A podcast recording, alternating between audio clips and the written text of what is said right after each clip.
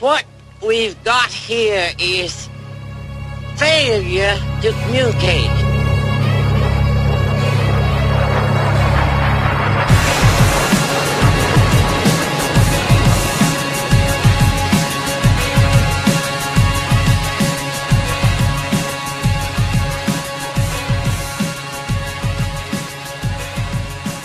Hello and welcome to episode 266 of Failing to Communicate, the weekly podcast where we talk about everything in the world of movies, TV, MMA, and even sometimes video games. I'm your host, Bob Phelan, You know, Brooks. and we are going to review Blade Runner 2049. Three months later than we said, but we're going to do it. and other than that, we're going to just take this episode to catch up on everything we've been watching and doing since our last normal episode. Since a couple weeks ago, we had friend of the show Edgar Chaput on to do the summer box office draft, and the What a marathon that was. yeah, that was a long one. Check it out if you like to torture yourself. And we also, we also did the March movie Madness. It was a lot of fun. Thought it was a good episode. We reviewed Avengers: Infinity War. Casey Brady stood us up. yeah. You ever hear from him? I did, I did. He Yeah. he texted me the next morning. I just woke up. I'm so sorry. like yeah. he said, he was all ready to go and just fell asleep. So What a flake. hey, whatever um, excuses you want to come up with, that's your own prerogative. but no, yeah, plenty of. I've watched a million movies since our last episode. I think was in early to mid March was our last episode. So I've watched a bunch of movies, a bunch of TV, played a little bit of video games, and there's been like eight or nine MMA events. So we got plenty to talk about. But right up front, we're going to do Blade Runner 2049, which was directed by Denis Villeneuve and starred Ryan Gosling, Harrison Ford, Ana de Armas, Jared Leto, Dave Bautista, Robin Wright, and some other people. this, hold on, was there anything else I wanted to talk about before we get into this? Um, no, there was, but I, oh yeah, uh, summer box office draft. We did uh, Infinity War on its own, and that was a pretty good decision. I, I just want to talk about what's happened with the summer box office draft so far. Okay. Uh, it's been three weeks, and Avengers: Infinity War has already made 1.8 billion dollars. Uh, profited over slightly, just over a billion in profit. So, got a bit of a lead. Uh, your first movie comes out this weekend, Solo: A Star Wars Story. Looks like that should do some pretty good business. Uh, it's got a 71% on Rotten Tomatoes so far. Uh, Edgar has nothing until Ocean's 8. I had Deadpool 2, which just came out this past weekend. oh, it did come out? Yeah, it came out Oh, that was weekend. this past Friday. Uh, made 125 in a million in its opening weekend domestically, around 300 million worldwide on a 110 million dollar budget, an 83% Rotten Tomatoes score for 67 million in profit already for me. So, pretty happy Nice. with that. Pretty happy with that. Um, and I guess the only other thing I could mention before we get into it is I wrote an article for Baltimore Sports and Life, uh, MMA article, just uh, a roundup of things that have been going on lately. I talked about UFC 224, uh, the UFC striking a TV deal with ESPN, which we'll talk about. Yeah. We'll talk about that when uh, we get to the MMA portion, but some interesting stuff going on over there. I talked about what's coming up the rest of the month of May and Bellator's Heavyweight Grand Prix. So I'll try to remember to link to that in the show notes. Check that out if you feel so inclined. Nice. nice. So, uh, Blade Runner 2049. This was uh, the sequel to Blade Runner, believe it or not. Um, yeah. it was my number one movie of 2017 out of like the 120 that I've seen. So it worked for me. Uh, actually, I wasn't even that big of a fan of the original Blade Runner. I don't know. Have you ever seen it? Uh, about halfway. Yeah. Yeah, we, we were originally going to review both. I didn't rewatch it. Lot lot going on around that time. But uh, Yep, yep. yeah, it's like with 2049, it feels like I watched it seven years ago at this point. I mean, it was probably only, what, two or three months ago? Something like that. yeah, I know. Yeah, Yeah. exactly. But it feels like a, so long ago that I watched it. But Yeah, I, I I want gave myself a little bit of a refresher just with, like, with the plot and some of the be- better scenes. But Yeah, yeah, yeah. I hear you. you. What I usually like to do when we're like going to review something that it's been a while since I've seen it, I'll I'll watch the trailer just to get like a vibe, yeah, put my headspace back into that uh the movie. which this is definitely a, one of the tougher movies to recall here. There's a lot going on. yeah, there is. and uh, not everything's laid right out there for you. So Right. I completely agree. Uh, but the original Blade Runner, for some reason, you know, I obviously I caught up with that like way later than when it originally came out. I think it was like five or six years ago. I watched it.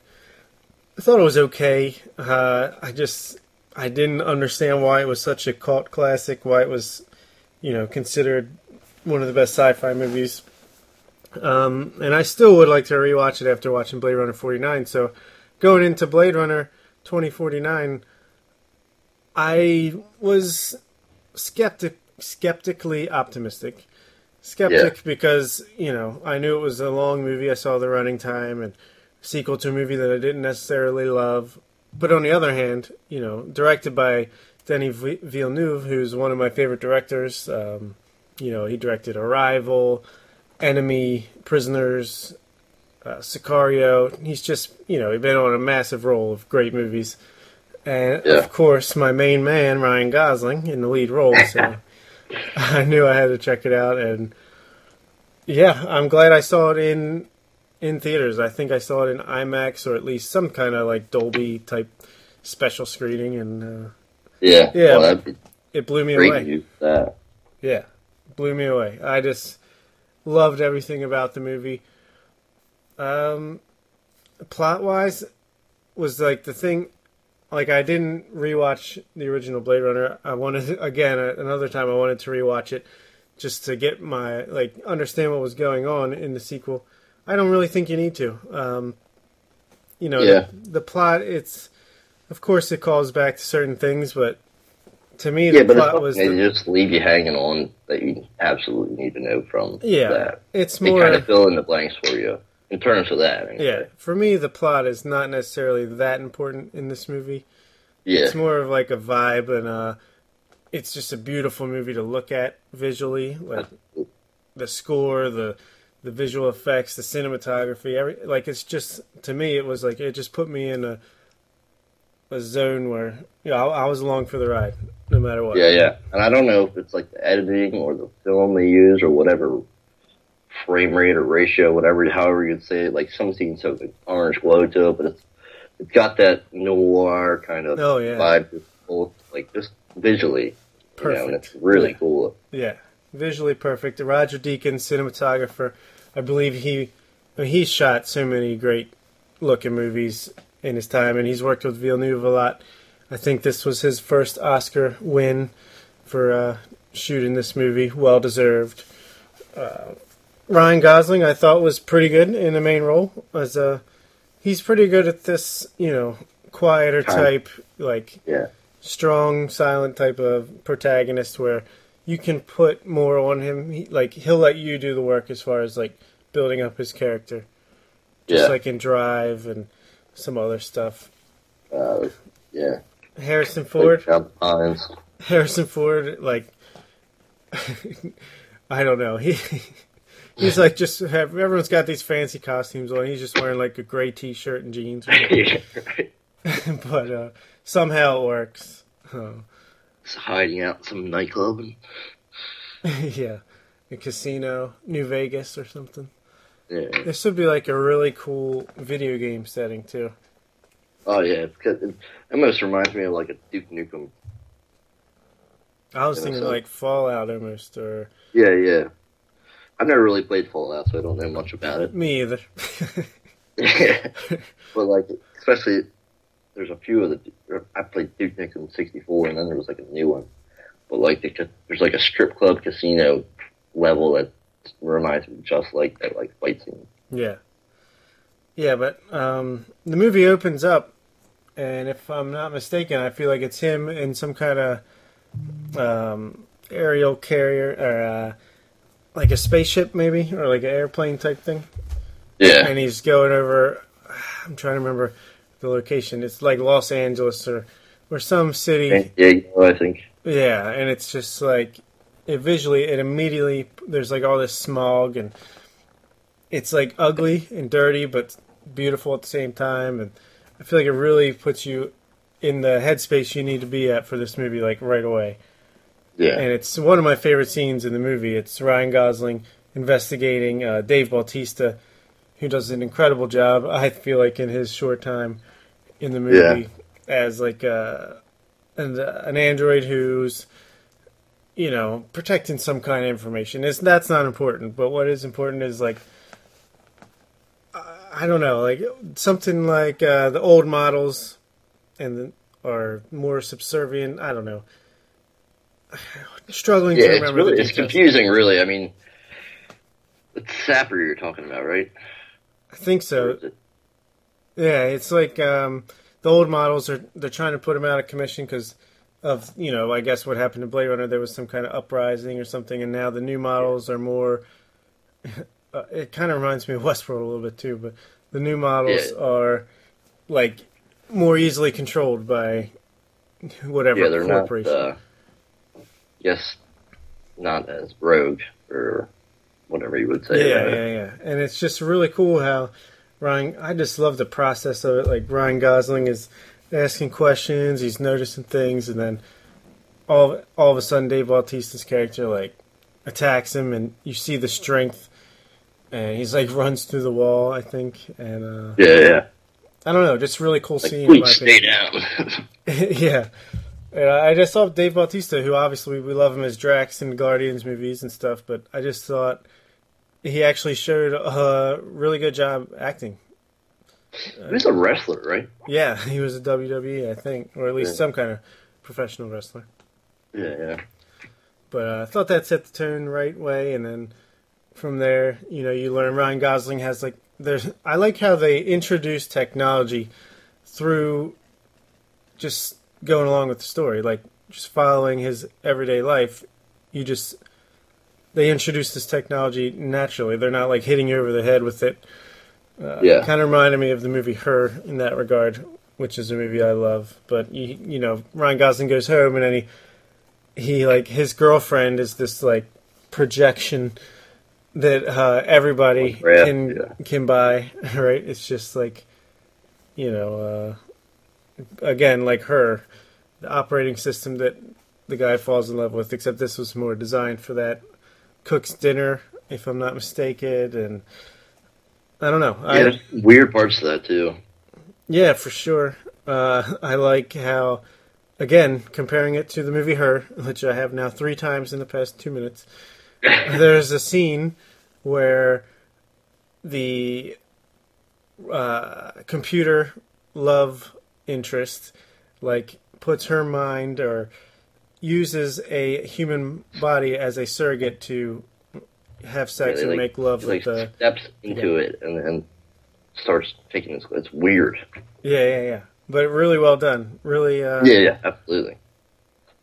yeah, it seems totally possible like something like that could happen. Um, but yeah, certainly interesting. They probably, probably, you probably already kind of just it's for the rich people. Oh yeah, yeah, yeah. This guy, he's a cop, Ryan Gosling, right? He's a detective of of some kind, working under Robin Wright's character, Yeah, and uh, she was pretty good in a small role.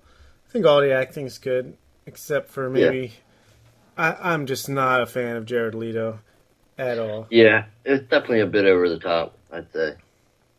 Yeah, he, he, I feel like he's trying too hard. If Harrison Ford's not trying at all, Jared Leto's making up for that. and uh, But- fucking he wasn't in the movie a ton either, so it didn't bother me too much. I did love his little like, uh, you know, henchwoman or second in command, uh, played by Yeah. Sylvia Hoeks, I believe is how you pronounce it. Uh, she was badass. She was awesome. Really loved her character. Uh, and I've made it known how much I'm a fan of Ana de Armas, who played the the love interests for Ryan Gosling. Joy or Yeah, Joy, right? Yeah. Yeah. And I, I love the scene when he's like walking out in the rain, and the billboard version of her shows up, and it Yeah. like really hits home that, yeah, man, this your relationship with this person is not real at all. yeah, right. Yeah. That is crazy. I like the scene too, where the with the car crash and she's like starts fading away. Oh yeah, and I don't know if we should spoil or not. I mean, it's been so long since it came out, but her, uh, her, the last scene I guess she's in, I thought was handled pretty well too, Yeah, if you know what I mean. yeah, yeah. Um, let's see what else. I mean, like I was saying, it's a really good movie. I mean, I didn't have ex- expectations. I didn't really know what Blade Runner was all about before seeing this movie, and yeah, I th- I knew it was going to be a great movie because it just you could tell from like the previews and all that and the hype, I guess you could say for it. But it's really, really good, and I like movies that are, I guess, smart movies that make you think. It's not just like, um, it's like I always, uh, like Da Vinci Code. They're like. They're going through this mystery, but they're like laying everything right out. They say like yeah, everything. This is da da da da da da da da da da da and it's like reading a book but in a movie. right, right. Just they don't just tell you everything. There's a lot of Yeah, see, all your own conclusions. that's a great point because I feel like this movie takes advantage of the medium it's in. It's a visual audio medium, you know. Like, Yeah. it just takes advantage of that and and just puts things out there and lets you. It just it doesn't treat you like an idiot. It you, it lets you Yeah. figure things out, and it's not like it's some oblique movie where it's impossible to follow along. But Yeah, and it's. I mean, it, it's. I don't know if I'd even say it's like open ended or anything, but it's just it makes you think while you're watching it, and like, holy shit, that you know you realize stuff as you go on. Yeah, it's a work of art, and basically, I feel like this is just Villeneuve um, using a a franchise that he probably was a fan of to just bring up some sci-fi or uh, ideas, sci like ideas in this genre, even if they're not completely original, doing them in a slightly different way, or just doing them in a better than they had been done before, and just you know processing these ideas uh, through Ryan Gosling's character and some other Yeah. things, and And I think uh, like a lot of sci-fi, if not all, a lot of like a lot of it is based in reality, but put into a different universe or timeline, and you know yeah, it all falls back on what reality really is. Mm-hmm. and then, Metaphor, most, I guess. Yeah, and like I said, there is a lot of parallels with um, with this and her and Westworld. Like Yeah. Ryan Gosling, he's a machine, right? He's an android, Yeah, but I mean, what's the difference between him and a regular human being? I mean, he makes decisions. He, you know, has memories, whether they're his or right? not. Exactly. uh, Yeah, and I, I especially I love the way it ended. I love the way the movie ended without saying it, and yeah, man, I uh, loved everything about it. Yeah, I agree. I mean, I would give it a solid nine out of ten. Yeah, I'm nine and a half, borderline ten. I'd have to rewatch it and give it some time before I push it up to ten out of ten status. But Yeah, yeah, incredible movie. yeah, I agree. IMO. I would definitely recommend seeing it. Um, like you said earlier, I don't know if you really necessarily have to rewatch or see the first one to yeah, see I. I don't think you do. I mean, it probably would, Dave couldn't hurt. before I'd ever seen either of them, and I was all worried about it. After the fact, you really don't. No, I don't think so. I think you you you can catch up. You might, you know, miss a couple like Easter eggs or some Yeah. uh, callbacks, but that's not the end of the world. You, it it's really not. But uh, Yeah. All right, let's get into some other movies we've been watching. Um, I have like 33 of them, so you want to, what do you got? You kick it off because I gotta. I didn't write mine down. I'm gonna. I gotta think of All right, cool. here. All right, I'm not going to go too long on each of these, hopefully, so we're under five hours on this podcast, but let's see. I'll just go down the line. Uh, I rewatched Black Panther uh, last week, and uh, it holds up. My opinion stands firm. Check out episode 264 if you want my thoughts. Uh, yeah, yeah. Just was Do you think it was better the second time around, or the same. I mean, yeah? It's a great movie. Nine out of ten. Uh, I'm trying to think. I mean, it definitely it doesn't play as epic at home as it does in a theater, like most movies. But I, I think it holds up. That's basically the only reason. I mean, I rewatch it because it's Is uh, it out already at one home? yeah, it happens faster and faster, man. I know, dude. It's crazy. I feel like you to have to wait a year. I know. Now it's like three months, two, three months.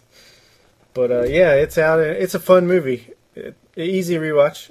You know, it was. Uh, and it holds up, like I said. Um, I saw A Quiet Place, Yeah, the horror movie that is uh, all I- buzz. haven't. You haven't seen that? Yeah, we'll have to definitely talk about it more in depth sometime down the line. It's uh, it's a very good movie. I I enjoyed it quite a bit. Uh, me and Sam, we went out. We did a double of date night with the double feature. We saw two movies back to back, which I could not believe she agreed to do. But uh, A Quiet Place was the first one, and uh, yeah, man, I think it- it's a great movie. It, it's I give it like a eight and a half out of ten. For a Yeah. blockbuster horror movie, that's pretty damn good. Like, I won't say it's a. It's definitely like a horror themed movie. It's a horror movie, but it's not like that scary. It's more Hollywood type of movie, but like a thriller Yeah. type thing. But it's really effective. Uh, uses silence very creatively. There's a character that is deaf, and they uh, cut to her point of view and cut the sound at the right times to like really ramp up the tension and just the concept itself was pretty cool. Uh, love Emily Blunt. Her performance is great as always. There's a Yeah. scene in a in a bathtub that is pretty pretty crazy, pretty phenomenal. So yeah, I'd say it's it's worth the hype. Yeah. Yeah. Uh, Jesse said it was overhyped, but uh, Uh, I could lean. I'm leaning more like if I had to say one or the other, like underrated or overrated, probably overrated. But to me, yeah. I, I it lived up to it. I enjoyed it immensely. I liked it better than it from last year, which I liked a lot too. Really? Yeah, Okay. yeah. It's a short movie too. It's like barely an hour and a half, so it gets in, it tells its story, it does its thing, and it, and it gets out. So, and there's some stupid stuff that I could criticize, but we'll save that for the full review. Yeah. Uh, the, the second movie we saw that night, we had to ease the tension because she's not much of a horror person with with some comedy. So we saw Blockers, which uh, was Jason, not Jason Bateman. He was uh, John Cena, the professional wrestler. His, Oh uh, yeah, yeah. he- uh, parents. yeah, Sure. yeah, yeah, yeah. The parent, yeah, it's three parents: uh, Ike Barinholtz, John Cena, and Leslie Mann. And basically, they have three daughters, and they make an oath to lose their virginity at prom night. And the parents are going around like trying to stop that from happening. Uh, Yeah. It was it was funny. Butt chug. What'd you say? I said, "How was the butt chug scene?" that was pretty good. That was pretty good. That's like the only preview I've seen it about a thousand times. Pretty funny. Uh, yeah, John Cena had a lot of the funniest scenes.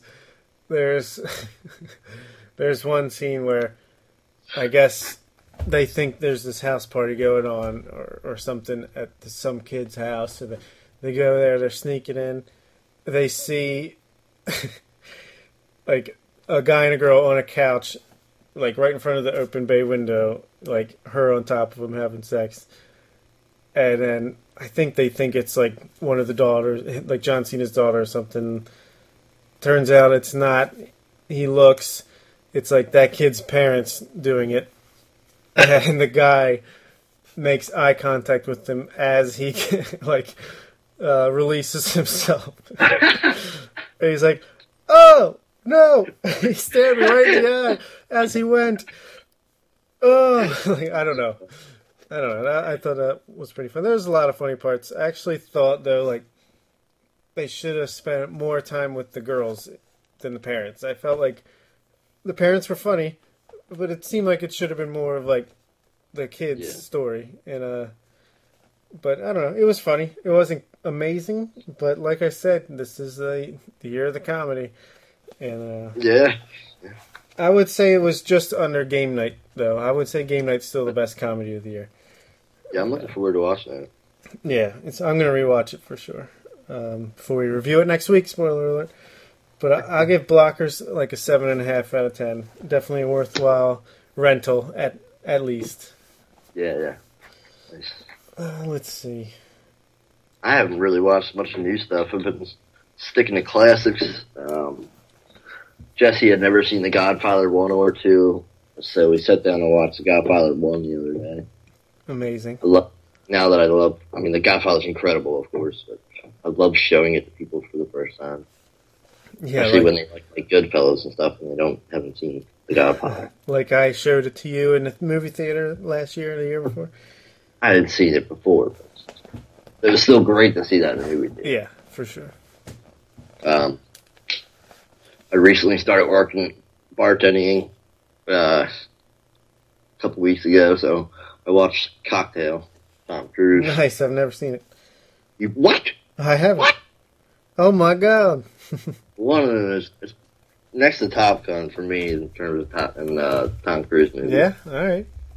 Yeah. What is I it? mean, like a comedy or like uh No, it's like a rom. com Um, I don't even. It's a serious movie. Um, drama?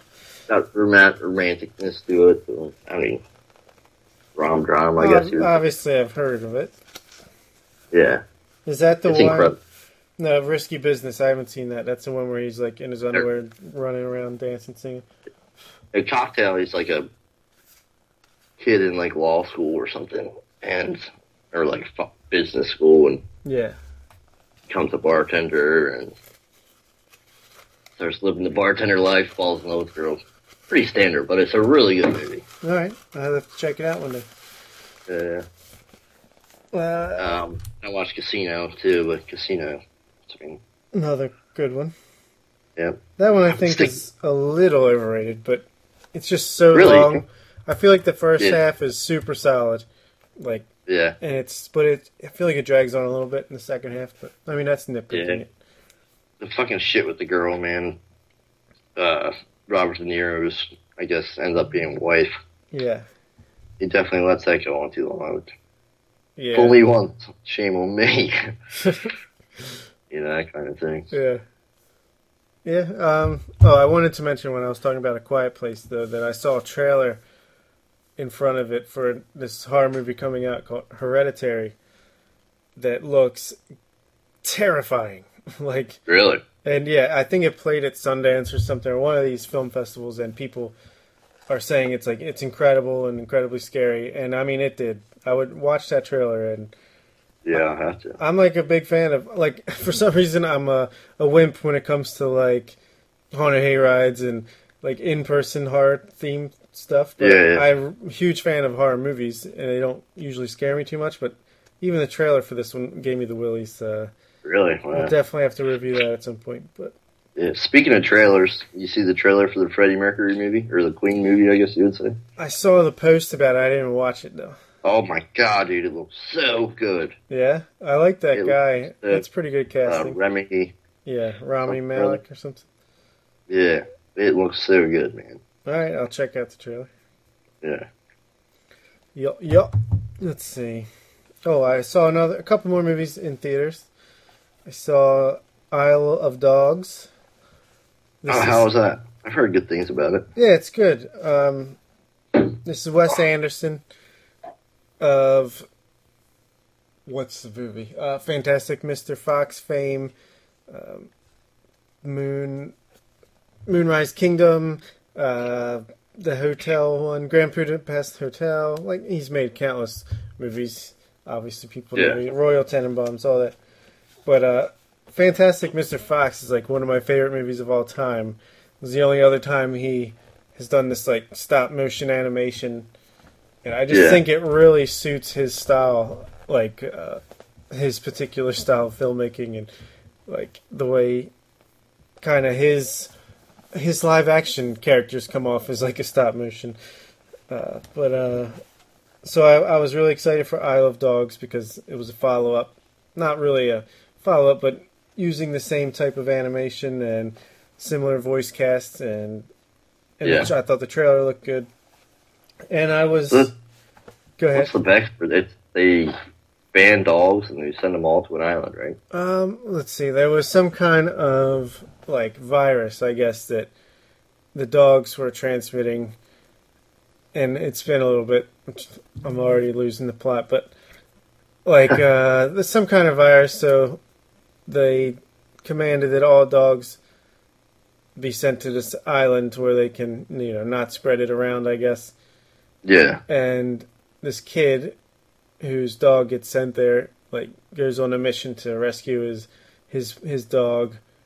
And you know of course reveals like everything's not what they've been told. And i mean that's not super important really. It's just a fun movie where these uh, like bill murray is uh, uh, the voice of a dog and scarlett johansson and all these typical Wes Anderson actors are are voices for these dogs and stuff. And it's it's funny, it's cute, it's uh, surprisingly violent at times. Yeah, really. Yeah, uh, I enjoyed it quite a bit. I had a great time Yeah, I've it. heard really good stuff about it. I just was. I mean, I had so high, I expected it to be one of my favorite movies of the year, and right now it still is. But it's early, and I'm sure I'll see plenty that will knock it down a peg or two. I give it like an eight out of ten. I l- liked it a lot. Didn't necessarily love it, so I was slightly disappointed, but so definitely great movie. Yeah, nice. Yeah, I I've mean, had a couple friends go see it and they they really liked it. yeah. I think it's it would be fine if it was a rental at home. Like it's lighthearted. It's not like going to change the world, but it's it's Yeah. fun fun viewing.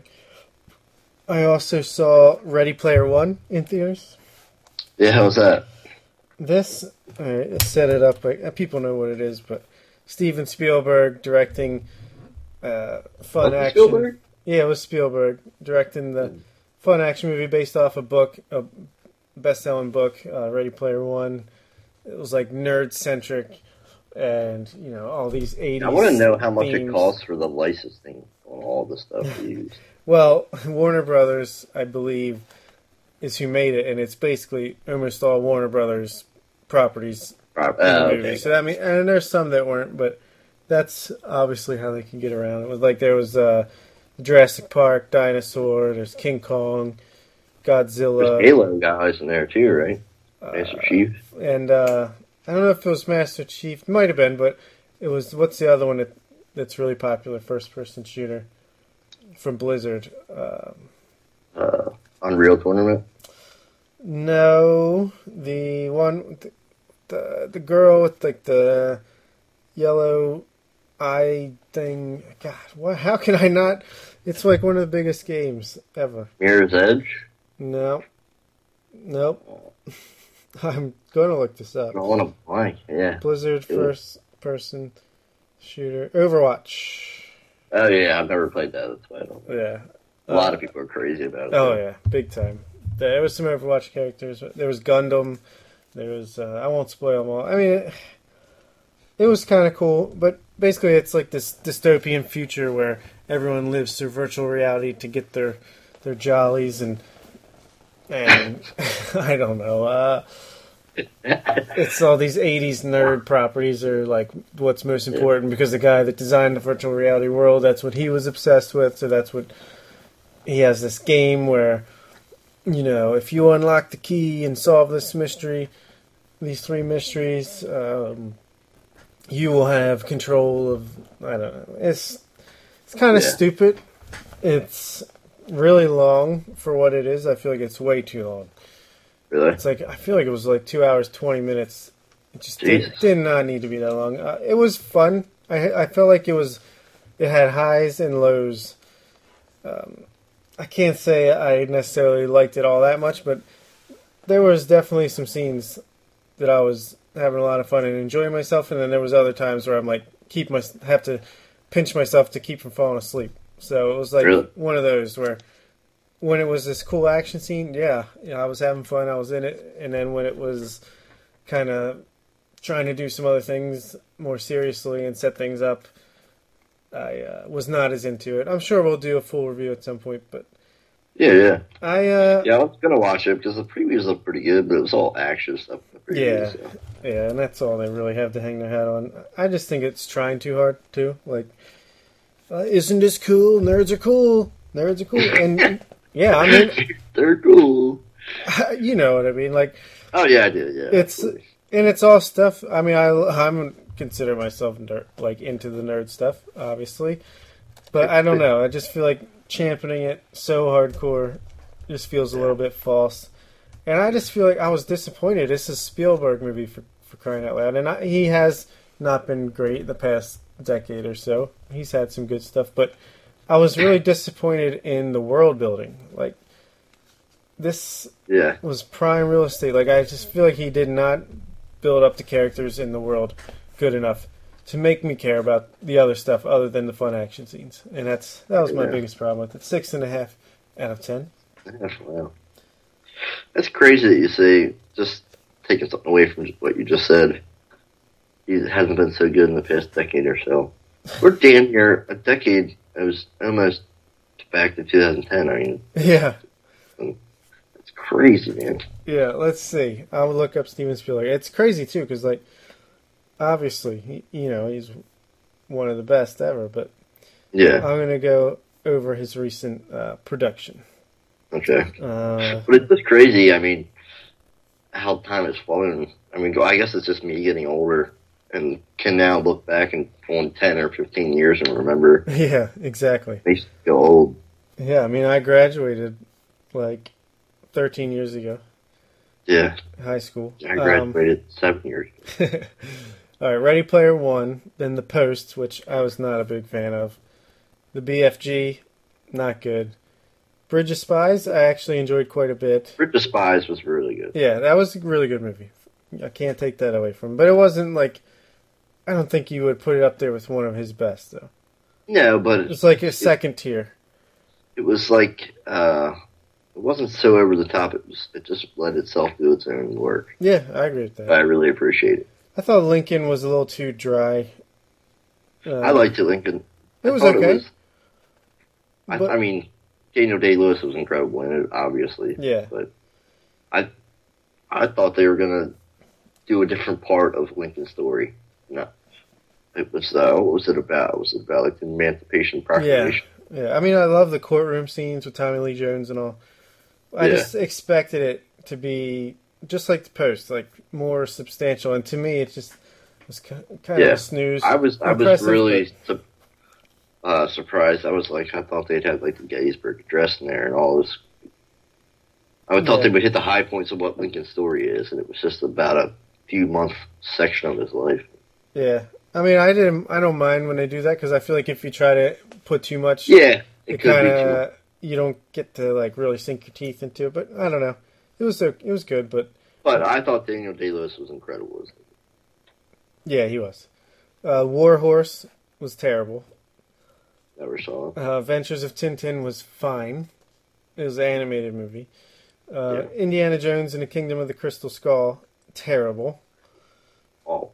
And you got to go all the way back to 2005 for War of the Worlds and Munich, which were pretty good. The Worlds. Was pretty good. I liked He was right. uh, The Terminal.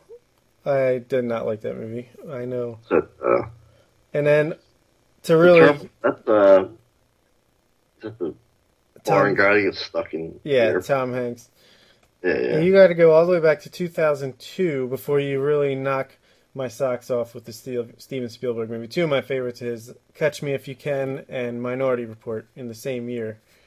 Both great. I've never seen. Actually, no, I've never even seen Minority Report. Oh, it's great. Tom Cruise. See, I'll watch Cocktail. You watch uh, Minority Report. All right, deal. Uh, let's see. but Catch Me If You Can, that's a great movie. Oh yeah, one of my all-time favorite movies. Yeah. All right, I uh, took another trek to the theater with my daughter in tow to see A Wrinkle in Time, Nice. the Oprah She like movie. it? Yeah, she liked it. Um, for me, it was another movie that had highs and lows. Like, had some great visuals, had some great ideas, some cool scenes. But over, like, when you put it all together, it just didn't work for me. Like, Yeah.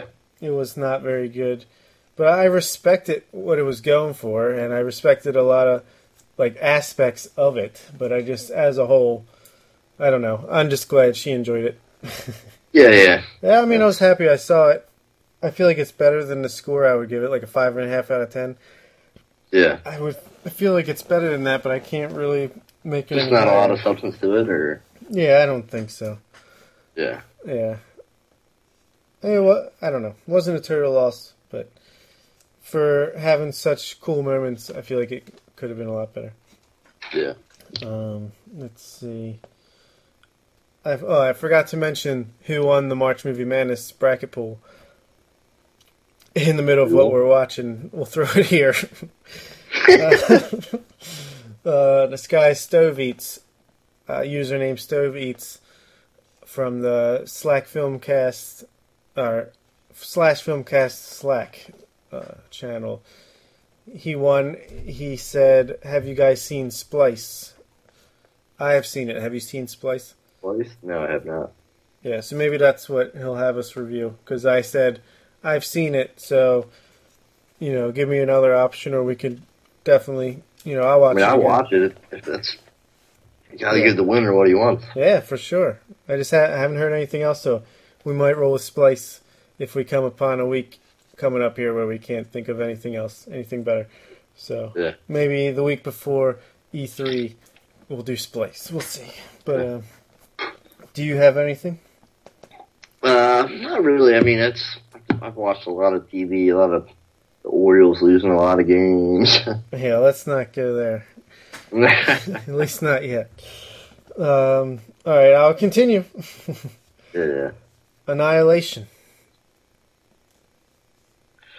I've seen Annihilation. It's incredible. You th- okay? See, you've forgotten already. We haven't really discussed it. I don't think. Um, I watched it, and I don't know. I didn't think it was incredible. So, still, I mean, it wasn't incredible. I take that back. But um, I enjoyed it. I definitely enjoyed it. I thought the the cast was really good. yeah, agreed. Visuals are pretty good Agreed. too. I liked it quite a bit. Don't get me wrong. I, I Alex Garland directed it. He directed Ex Machina, which I loved, and this just didn't live up to those expectations. Which I've never seen that movie, and everybody keeps telling me I have to watch it. You should. You really should. It's incredible. But this, um, again, I thought there was some like in, absolutely one of my favorite scenes of the year is in this movie. But then, and it has great ideas and good performances, and I, I liked it quite a bit visually, like you said. Just something was holding me back from loving it. But I'll just say the bear scene is like up there with Yeah, one of the It's most just, uh, tense, like, like scary scenes in a while. it reminded me of uh, the Revenant. Bear scene, kind of. Yeah, I guess yeah. In a way, I could see that. I feel like they use like the same model. It's possible. It's certainly possible. Uh, yeah, it's great. I don't want to spoil it. Maybe we'll do a review of it. yeah, maybe. It kind of. It's been so long. I don't know if I can remember any specifics, but keep Yeah, me too. But I, I remember loving it. But now I can't remember the um, moral of the story. I guess you'd say. Yeah, I give it a heavy seven and a half out of ten. I would Yeah, I think I'm right there too at about a seven and a half, maybe eight. I'll go eight. All right, all right. We'll keep that in our back pocket. Uh, I talked about Detroit a little bit in the March Movie Madness because it was included in there. I thought it was okay. a little di- uh, definitely disappointing based off of that director. Her last few movies, Zero Dark Thirty, and um, fuck, the um, one with Jeremy Renner who undetonates bombs. Shit, Um, one Hurt Best Locker? Picture, Hurt Locker. Yeah, coming off the Hurt Locker and Zero Dark Thirty, I was pretty disappointed in Detroit, but it was okay. oh, um, Six and a half out of ten. six and a half. You said. Yeah. Uh, this new documentary series on Netflix, Evil Genius. You seen that? Uh, I've seen the the like picture of it. yeah, I've only seen like the first episode and a half, but holy shit! Yeah. I had no idea about the story of it. I'd never heard of it, even prior to seeing it. It's in fucking scene. It, it seems like a movie. I mean, it's, there's a whole. Jesse was telling me there's a whole other story to the whole thing, but the first episode's about bank heist. This guy basically goes in and robs a bank. He literally has a cane gun. It's a cane, but it's a gun. and he walks in the bank and he has this thing pulled over his neck, and he robs his bank, and then goes and gets in his car and runs, and gets stopped, caught by the police, and gets out of the car and he's like, "These people kidnapped me, put a bomb around my neck," and he has this big thing on his neck. He's like, "They put a bomb around my neck and made me go rob this bank, or else they were gonna blow the bomb up." And sure as shit, I mean, twenty minutes into the first episode, the cops so they cops all back away and make him sit on the ground. And like, if it's a bomb, it's a bomb. The fucking bomb blows up, kills the dude. Ugh. Yeah, I mean they on it's they show it in the show. I was like, holy shit! And it was, I mean, it's insane. Apparently, there's a whole unraveling of other crazy shit that happens. Hmm. Yeah, I might have to check that out. Yeah, it's insane. I like I said, I only watched like the first episode, but like Jesse was telling me, like the guy that built the bomb and put it around this guy's neck, like put all kind, put like a cell phone in there that did nothing, and he just like made it so elaborate looking that nobody would be able to defuse it. And so basically, the guy was fucked, even if he robbed a bank. Jesus. Yeah, it's intense. It was. I did. I thought it was like fake. It was. It's so intense. Yeah, that's nuts. Evil genius. Evil genius. Netflix coming through. Yeah. All right, I watched All the Money in the World, which is the How was that, man? not good, uh, not very good at all, in my opinion. This is the the Getty kidnapping movie. the, there's also a Getty kidnapping TV show on FX. Yeah, I saw that. That was weirded me out. I saw that. I was like, this is the same thing. It is. I saw the first couple episodes of the show. I prefer the show to the movie, in all Really? Honesty. That was But- the one that Kevin Spacey they like refilmed all those scenes Yeah. yeah, exactly. That's all the money in the world, and uh, I give it a five out of ten. Like I don't know, it just was so plotting by the book, ugly film quality. I, I don't know. I thought Christopher Plummer was good as the elder statesman Getty. Um, Yeah, Mark Wahlberg sucks as usual. He is a, just a shitty action star. yeah. Yeah, I don't know. I don't have much to say at all about this. I don't have much to say at all the money in the world about this. but uh yeah, skip it in my opinion. Same Yeah. same with Red Sparrow. I know Edgar Really? Edgar talked about really enjoying this on the Black Panther episode, but Yeah. To me, I mean, I feel like this is Jennifer Lawrence trying to have like the showcase and, and of acting and maybe be a little bit controversial. But for me, I, I one of my least favorite of her performances in a while. Really? And yeah, it just was slow and did not do much for me at all. Five out of ten. Like, it wasn't awful, but man, I expected much more. I might Yeah. just, I just might not be super into these spy movies because if I bet you if you look over my history, I've liked a few a lot, you know best of the best, but in general, I, I just I don't know. They might be too slow and plot driven for me to get Yeah. super into. Yeah, I hear you. Another five out of ten for me. Ferdinand, the the animated movie starring John Cena as a bull. Uh, a bull? yeah, animated movie. No. It's about how you know he's this big, mean-looking bull, but he's a nice guy, and you can't judge a book by its cover. And there's a scene where he's literally a bull in a china shop. Hey, Where'd they get that from? I don't know, but uh, not good. Five out of ten. Watch The Greatest Showman with Hugh Jackman, the musical. Um, six out of ten. I mean, it's it's a musical starring Hugh Jackman. Some of the Yeah. some of the numbers were good. Some of it was corny, cheesy, not as good. So, not much to say there. I watched. Uh, speak of Netflix documentary type things, you should check out Heroin. Uh, it's What? a. It's called Heroin, but it's like it's spelled heroin, like the drug, and then it's got a posh like a parentheses e, end parentheses like heroin, like the female hero Yeah. and it's a a short film. It's only like 40, 45 minutes long. And it follows these three women who are dealing with the heroin crisis in Yeah. some area. And it's awesome. I like it's really, really, really good. Really? Yeah, very good. Eight and a half out of ten for me. Damn, check Uh, I loved it.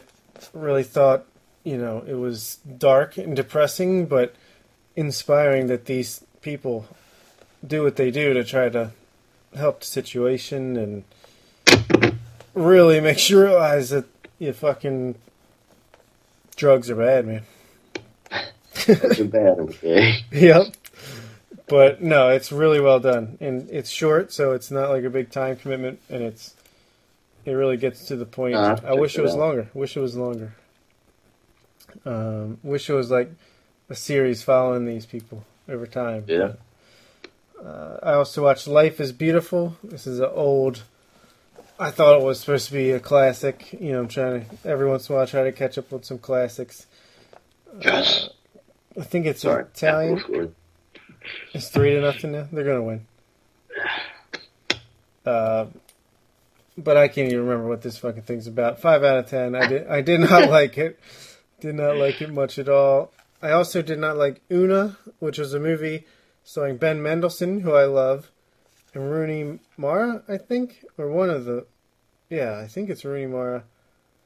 It's a story about how he, like, sexually abused her when she was like 14 or 15 and she comes back in his life later on that he's like got a stable job and and all this stuff and how that causes chaos and you know with the people involved and it seemed like it could be like a dramatic story but it's way too real i got uncomfortable and had to turn it off halfway Yeah.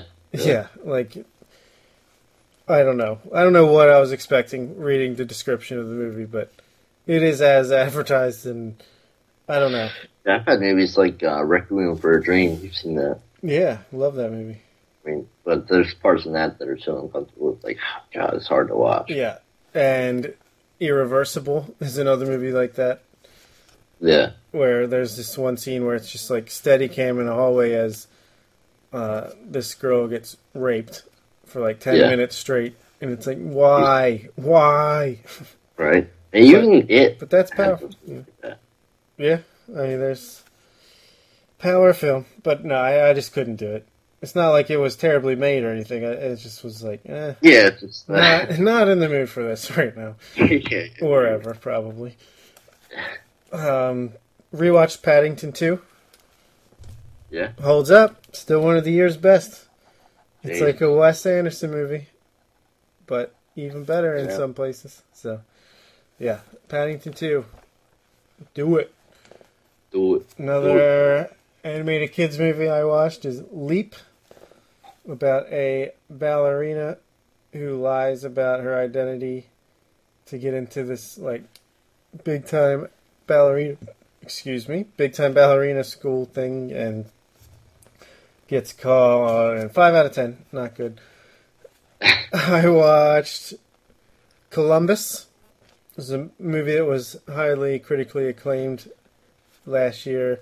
Indie movie uh, starring harold or kumar one of them the uh, Which, was it the Chinese guy or the Indian guy? the asian guy That, was, that Oh. would be. You know, Can't remember his name. He's a good actor though. I mean, yeah, he is. I forget. John Cho, I believe. Ow! Sorry. Just banged my knee on the table, holding the microphone. Uh, yeah, John Cho, and also the girl in this movie is Haley Joe. She was the one that you liked, I think, from um, Edge of Seventeen. I think Uh, the main character or her friend? her friend. Yeah, yeah. I think, yeah. Haley Lu Richardson. She was in Edge of 17 and Split. Uh, Yeah. Good young actress. And she's Yeah, definitely. she's great here. Uh, this is a like a a movie. A, I keep saying uh, it's based in. It is a movie. It is definitely a movie. Uh, Columbus, Ohio. Nope, Columbus, Indiana, where you know it's like the story town of architecture. Like that's what it's known for.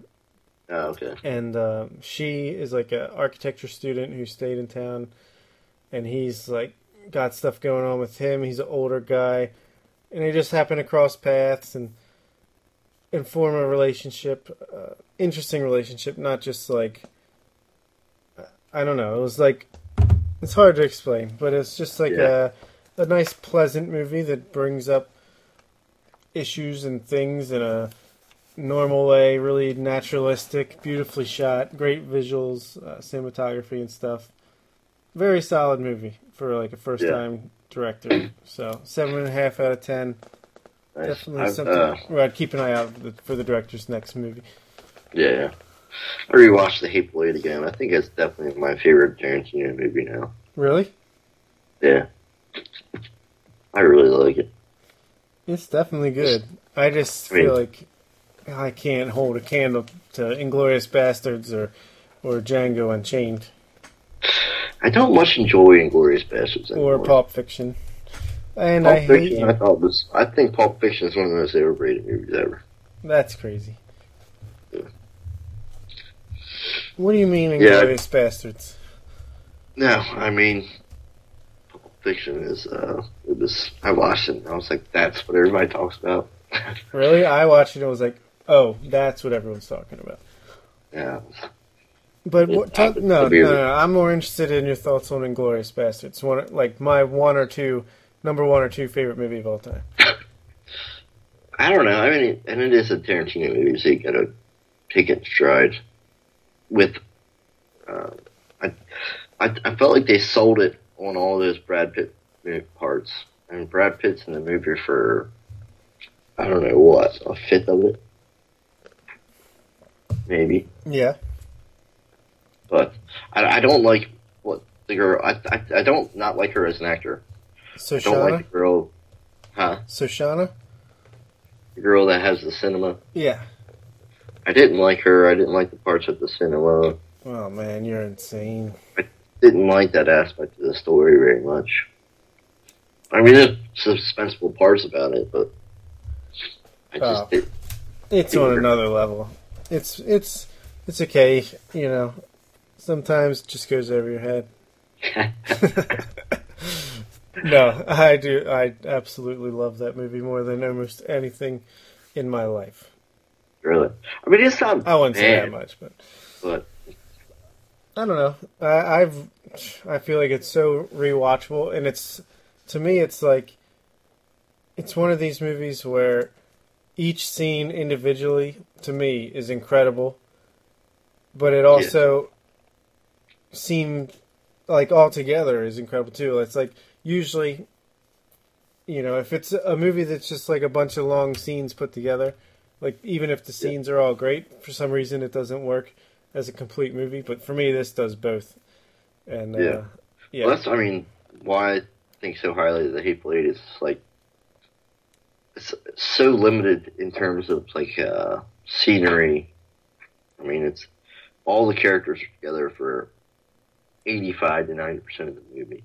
yeah, It's they just it just works so well. The suspense is built so well, and they're just so hateful. well, there's turns that you just don't expect. The fucking like jelly beans and shit like that. Yeah, no, I I, I like the movie quite a bit. Don't get me wrong, but Tarantino's like Scorsese, better than Scorsese for me. Yeah, it's like like when I was rewatching uh, The Godfather this past week with Jesse because he had never seen it. I realized like The Godfather one and two, while both incredible movies, some of the best movies ever made, it and don't think this is the wrong way. It almost comes off as like how The Hangover one and two were. It was the same plot in a sense with different characters or different uh, settings. I mean, if you think back to it, like uh, um, The Well- Godfather one. Wait, I'm confused. What do you mean? T- don't take this the wrong way. That threw me off. Well, I no, I don't. I'm not trying to insult The Godfather. Oh, okay. By comparing it to The Hangover. Yeah, yeah. okay. But uh, uh, fuck, who did they kill in Godfather one? That's the the guy, the the sister's sister's husband, right? well, yeah. Well, that's but uh, god damn it. Now I'm fucking forgetting. The fat guy. Luca Brasi, no. Uh, he was like a person of power. Anyhow, but I just saw a resemblance. Like I, it's like when I watch these movies over and over again. Just movies that kind of style, or like The Hateful Eight. I learn something new every time. Like The Godfather Two, they had that senator that's trying to strong arm them. Yeah. And it's like, well, you can have my answer now. It's nothing. they blackmail him. Oh, it was. uh And the first one is the movie director. Okay. Yeah. You'll never get that part. Yeah. Yeah. He wakes up with his prize horse, his head in his bed. Yeah. Make him an offer he can't refuse. But in the second one, is that senator is trying to strong arm him for money out of Las Vegas, and he's like basically tells him to fuck off, and they like drug him and kill a hooker in his room. Yeah. That's. but, but you know what I mean? It's the same like devices used, but in different. yeah, but I know, I think I that's put that intentional. Huh? I think it's intentional. Well, it might be, and it's it's probably something that's been long used in movies. But I just you know, I I just mean I feel like it's a statement of Michael becoming his father. You know, yeah, yeah. getting Yeah, further probably. away from who he was and how as much as he doesn't want to didn't want to get into that like he's almost shot like beat for beat becoming his dad Yeah, yeah, yeah. And I, that is a great way of thinking about it. I'm glad you said that because I didn't really even look at it like that. But yeah like I said, I drew the comparison to like The Hangover, how it was basically the same movie. But I mean, and they're not the same movie. But, you know how it, followed. if only if only the third could have been the same movie again I mean, that's crazy. I can't believe they even came out with that movie. To be honest, yeah it is that was had to be a cash grab at the time Yeah. there's some weird plot elements to that movie. yeah, Incest, oh yeah shit. yep um all right i watched the cobbler starring adam sandler don't ask me why Yeah, I've never even heard of it. Oh, it's awful. It's real awful. It's a four out of ten. Um, the Is direct, new? Nah, not really. It's like five years old, six years old. Um, it's directed by Todd Tom McCarthy, who directed Spotlight, and like every other one of his movies that he's directed are like really, really good. And then there's The Cobbler, which is like a one of these awful Adam Sandler movies. He's like literally a cobbler who, when he puts on other people's shoes, he becomes them and walks a mile in their shoes, and it's like real bad. That sounds real bad. It is. It is bad. but uh yeah, I guess I think it was just you know, it was late at night, I was having trouble sleeping, just put something on yeah. and then end up watching the whole thing and saying, Why? Why did I do that? Now they'll be tired tomorrow. yeah. Uh, I watched Pacific Rim Uprising. This is the sequel to Pacific Rim, in case you were wondering. A movie that I did not like, Pacific Rim, the original. Did Uh, see it? I've never seen either of them. No. Is it's- this like the Gundam style kind of movie? Yeah, yeah. Yeah.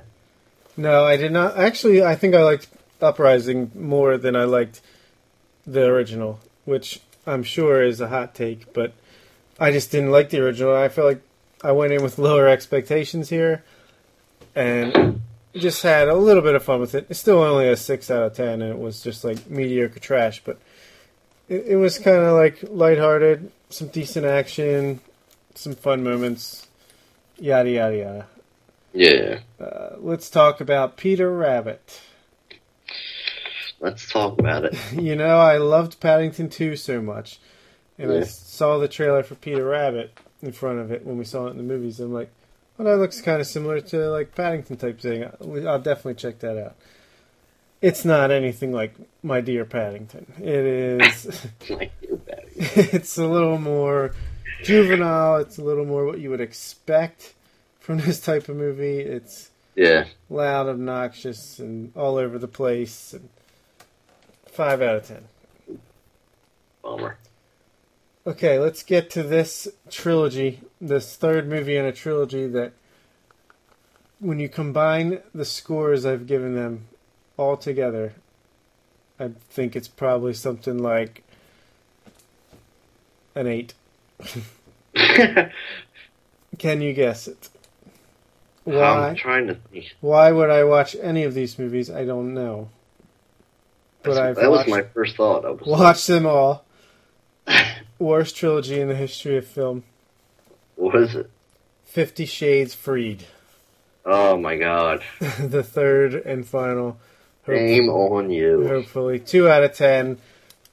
You thought it couldn't get worse than the original, and then it came out with the sequel. And then you thought it couldn't get worse than the sequel, and they came out with the third. It's just awful. I thought the second one just came out. I didn't even know they were making a third. Yeah, go figure. Uh, these characters are so dull and boring, and it's not as provocative as it thinks it is. It's just get over yourself, Fifty Shades. Get out of my life. Stop making movies I have to keep watching for some reason because I'm married to someone that is somewhat interested. Yeah, about every woman in America was interested Yeah. in it. Sam said this one was better than the sequel, the second one. I strongly disagree, and I, I gave the second one a three out of ten. This is a two. So, um, I will also watch the Liam Neeson thriller, The Commuter, which was just Uh. another Liam Neeson thriller. Yeah, I'm saying I. I always think of Taken. Yeah, it's yeah. Ever since Taken, he's just tried to relive that, or at least other people have tried to get him to relive that. Uh, five out of ten. This was even worse than most of the other ones that come out that are rip-offs of Taken type thing. Uh, I watched The Ritual, a horror movie on Netflix about some friends. what is it called? The Ritual. Oh, okay. So I think it's British based, but it's about this group of friends who go. Their ritual is to go on this hike, and then this time something bad happens. Um, it was okay, six out of ten. Yeah, No- nothing right home about. Moving on, might have to watch that tonight. do it. good one. Good watch. You could watch Veronica on Netflix. Netflix got some good stuff. Yeah, it is. Uh, stepping your game up. I finally watched the movie L E L L E, uh, directed by Paul Verhoeven. Came out two years ago. Been meaning to check it out ever since. Uh, it's about a woman who works in the video game industry, I believe. It's been a while, uh, and the movie starts. She's been raped by a home invader, and it does not go the direction you think. Um, basically it's a revenge movie, so take from that what you will. But Yeah. um, it's a dark movie, but it's it's pretty good. Seven out of ten. Uh, moving on, game game over, man. Another Netflix movie. Uh, I watched about half of it. It was it was not good. It was not. No, I mean, again, try. My I, I just say try is trying too hard. Yeah. Trying I so love hard. workaholics. Really, I never really seen the show, so Funny as shit. Um, I mean, it's like a stoner comedy, but yeah. some witty stuff in there too. But I, I, this is like a this. Die Hard spoof, basically. yeah, Uh, I don't know. I chuckled a few times, but yeah, yeah, five out of ten for me. No good. yeah. I, from what I saw, I, maybe six and a half. Yeah. Um. All right. Speaking of six and a half, I watched Menashe, which I gave a six and a half. This was an indie movie I heard good things about from last year that followed this Orthodox Jewish man who's struggling through life. Like he can't get his stuff together, and basically just follow. You know, like an indie movie just follows him around as he tries to get things on the right track. It was. um I was a little. Di- I was disappointed based off of what I heard about it. Like one of the best movies you haven't seen from 2017, but I don't know. To me, it was definitely an interesting look at a, you know, a different culture or world that I'm not used to seeing, and I always appreciate that in movies. But I don't know. It just didn't capture me as much as I thought it would, and I don't know. It was okay. Yeah, I saw Murder on the Orient Express. yeah. I saw it. You did? Yeah, It was okay. it was. Six Uh, out of ten for me. I really was expecting more out of it. Yeah, definitely. I definitely a lot more. It could have been a lot more fun than it was. Like, I Yeah. feel like it was pretty bland. Yeah, Like, not much personality. You got all these big actors and huge actors. these Yeah, characters in an iconic story. I feel like you really could have played it up a little bit. Yeah, really. But uh, it, yeah, I, I, I mean the conclusion and all surprised me the first time around. Yeah, but it by the time it was all said and done, I was just like, nah, yeah, exactly. Meh. Why did I watch that? yeah. Uh, not even why, but it was just Yeah, like I don't know. more disappointed than like frustrated. If you're gonna watch it, I'd say uh, background watch as you're doing something else, folding Yeah, yeah. clothes or something. You know. Yeah. But uh, I watched a few documentaries. Um, Haunters: The Art of the Scare. Uh, a while back, me and Sam watched this horror uh, horror themed documentary. What was it called? But it was it followed like these three people as they got super into making the perfect haunted house, uh, and it was Yeah. really good documentary, really fun. Uh, we liked it a lot, and then I heard of this one, which was a little more intense. Like this follows same type of thing where it follows like three or four different haunts or people that go all out for for haunted house type things. Except this is the kind where you have to sign a waiver that you're not going to sue them and that you know Yeah, they they- they can touch you. like it's like borderline torture. Yeah, like they can touch you. They could do, go farther than you know typical haunted house, Uh, and it's pretty intense. Like I enjoyed the documentary, but man, these people are sick. like, yeah, first of all, Like- why would you want to like uh, create that experience? yeah. And then why would you want to? yeah, go through it. People throwing up and like, oh man, it's intense. It- Seven out of ten. If if it sounds interesting to you, it probably is. But yeah, I watched Yeah, I've heard about that. I've, Yeah. Speaking of horror documentaries, I watched Cropsy first. Yeah, Cropsy. yeah. Yeah, I've seen that. Uh, that it's like New York, it, right? And like uh, like the underground, right? What? It's like a sewer system or something. No, it's like a um, girls were like raped or something. It was it was like a serial killer kind of. Yeah, but I, documentary, it's a true I thought he used like these underground tunnels to get to escape custody or something. Yeah, I don't know if they even really know, I might be confusing it with something else, but I feel like I've seen it. but he was like never caught. I don't think, but it was like it turned into like a big urban legend in New York. That's yeah, yeah, yeah, yeah. So this it's tough like tell what the truth from urban legend is, but it's pretty good. Yeah, it was pretty good. Uh, I think Casey recommended it to me, and I checked it out. For some reason, I'm stuck up on these tunnels. That was probably just like a small part of it. Yeah, there was a body was found. Yeah, yeah, that sounds right. That something. sounds right. Uh, let's see. I also watched Tony Robbins. I am not your guru. I started watching that probably like six or eight months ago. I was not into it. Mhm, Yeah, I didn't love it. Sam liked it more than me. She's like, "We should totally go to that." No, Yeah, she wasn't. She she's a little more gullible than I am.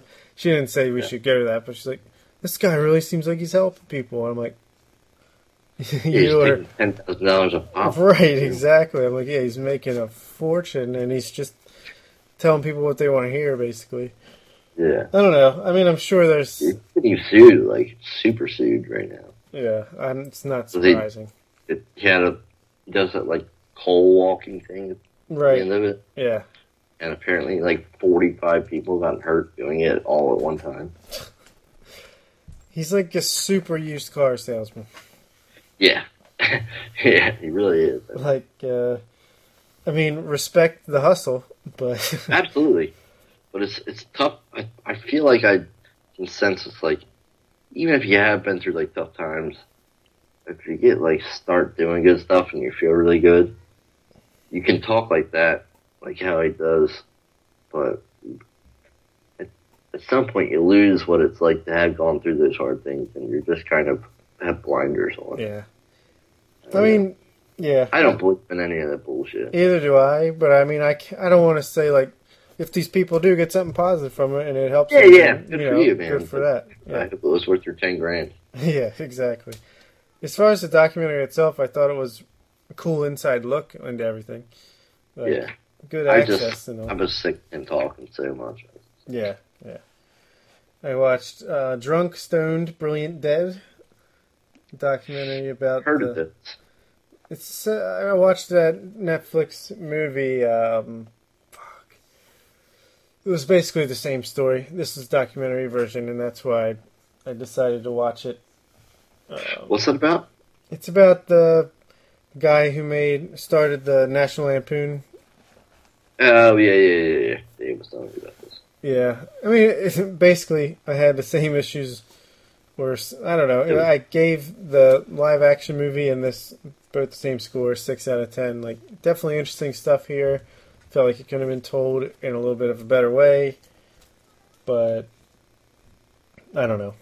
I Yeah, uh, I don't know. It just didn't do it for me. yeah. The last thing, other than I rewatched Star Wars: The Last Jedi, feel pretty similarly about it. Really like it, but um, basically, my last thing is movie wise.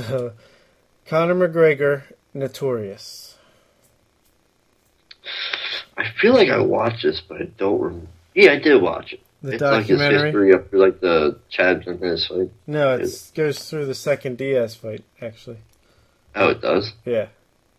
Maybe I didn't, didn't finish it. um, I But was I do remember watching it. I gotta say, man, and I really, and it is to an extent. I just f- expected this to be a fluff piece, like Yeah, you know, basically just Conor McGregor paid for this documentary, just saying how great he is, and it is that to an extent. Like they definitely leave out some negative stuff, and it's really focuses on the positive. yeah, But I, it's actually pretty well done, and especially yeah. I enjoyed it. especially the early stages. Like, I didn't understand why he has had, have a camera crew like this whole time. Like, did he plan this out somehow? Like, he just was so confident. Look, this is going to be an incredible story. Like, I should get a a documentary going. Like, because they had insider access from the time he signed with the UFC. Yeah, uh, well, I don't know if you remember. I think his first UFC fight was in Ireland, right? No, I think it was in Stockholm, Sweden. He fought the black guy. Marcus Brimage. I'm pretty sure it was in Sweden, and then they Was it? came. He fought in the second. Dublin. The second fight was Max Holloway in Boston, and then the third fight was um, uh, the, the was in Dublin, right? And uh, I can't remember the guy's name. He was on the Ultimate Fighter.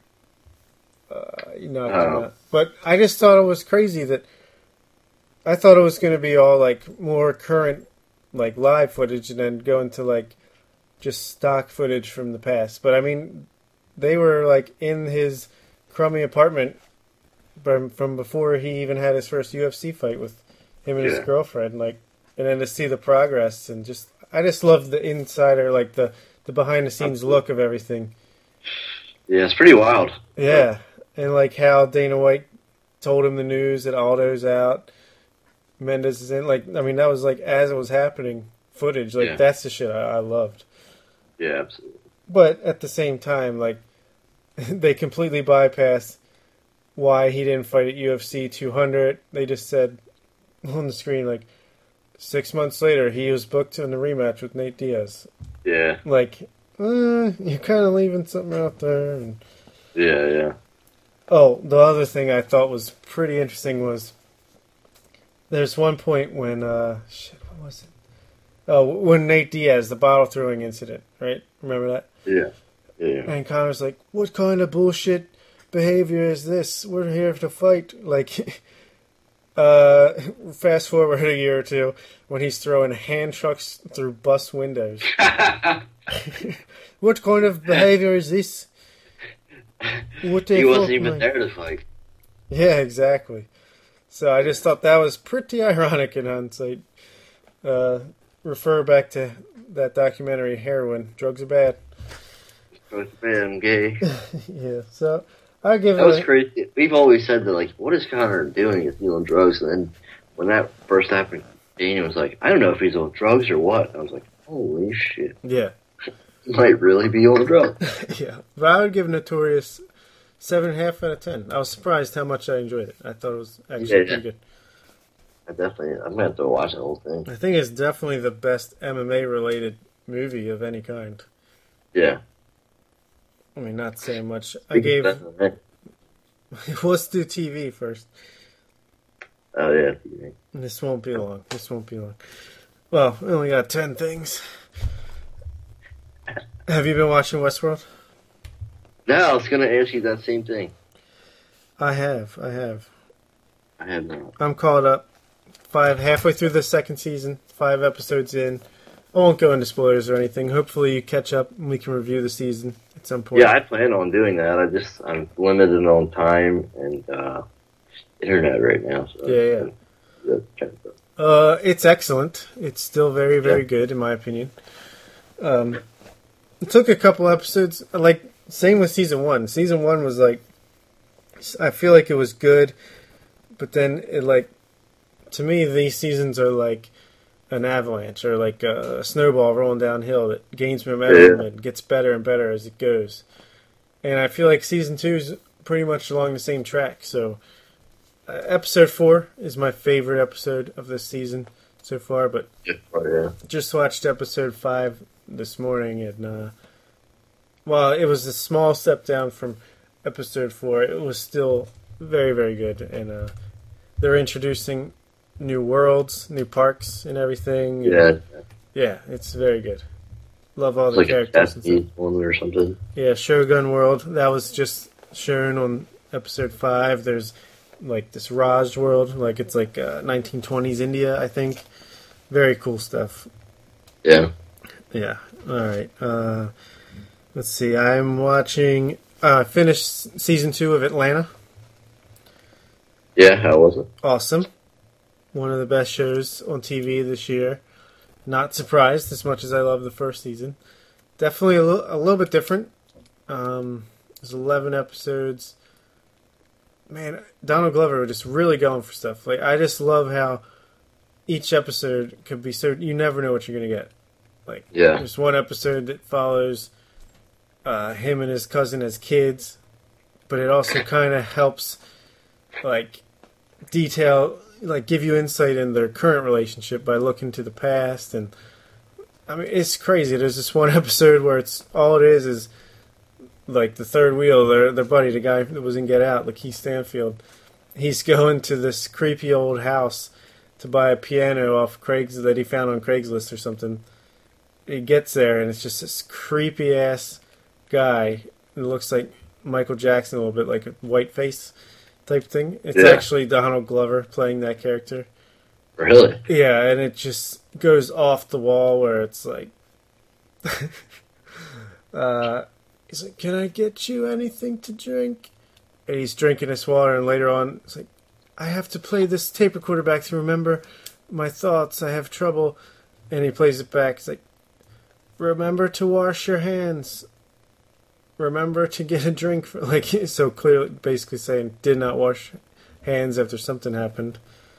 Uh, Oh, I don't know. I don't know. It was cra- it's crazy. Like each episode was great in its own right and completely different than the next. And uh, just really hope this show goes on for a long time. Nice. Yeah, it. speaking of Donald Glover, he's been in the news lately. This is America. Alter ego. Yeah. Childish Gambino. Yeah, I haven't seen the the music video, but I hear good things. Yeah, yeah, I mean, it's uh, it's a hip hop song. Yeah, a cup of tea, but yeah, the music video's got uh, all kinds of metaphors and he's a Uh, talented guy. very definitely. Yeah, and he's in the new Star Wars movie this weekend coming up. Yeah, yeah, that's true. Forgot about that. Yeah. Um, watched Survivor Ghost Island. Uh, finale is Wednesday night. This season started strong. Usually, like before, before the merge is like halfway through the season where there's multiple tribes and then they merge into one once they're down to a certain number of people. And usually, the season starts off like the premiere is always great, and then it kind of slows down until the merge is when it usually takes off and gets exciting. This season was kind of the reverse, where the pre-merge was actually like exciting and all these unexpected blindsides and vote outs. And and then once it got to the merge it kind of became predictable. There's like these two people that are just dominating and everything they want to happen happens. And uh, basically this finale will just be like which one of these two guys is going to win. So a little disappointing. Great cast this season. It's just sometimes it breaks this way. It, it's not scripted. It's reality. Yeah, and uh but still loving survivor excited for the finale.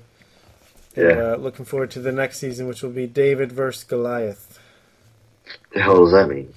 basically like successful people versus unsuccessful people. Yeah, okay. from my understanding.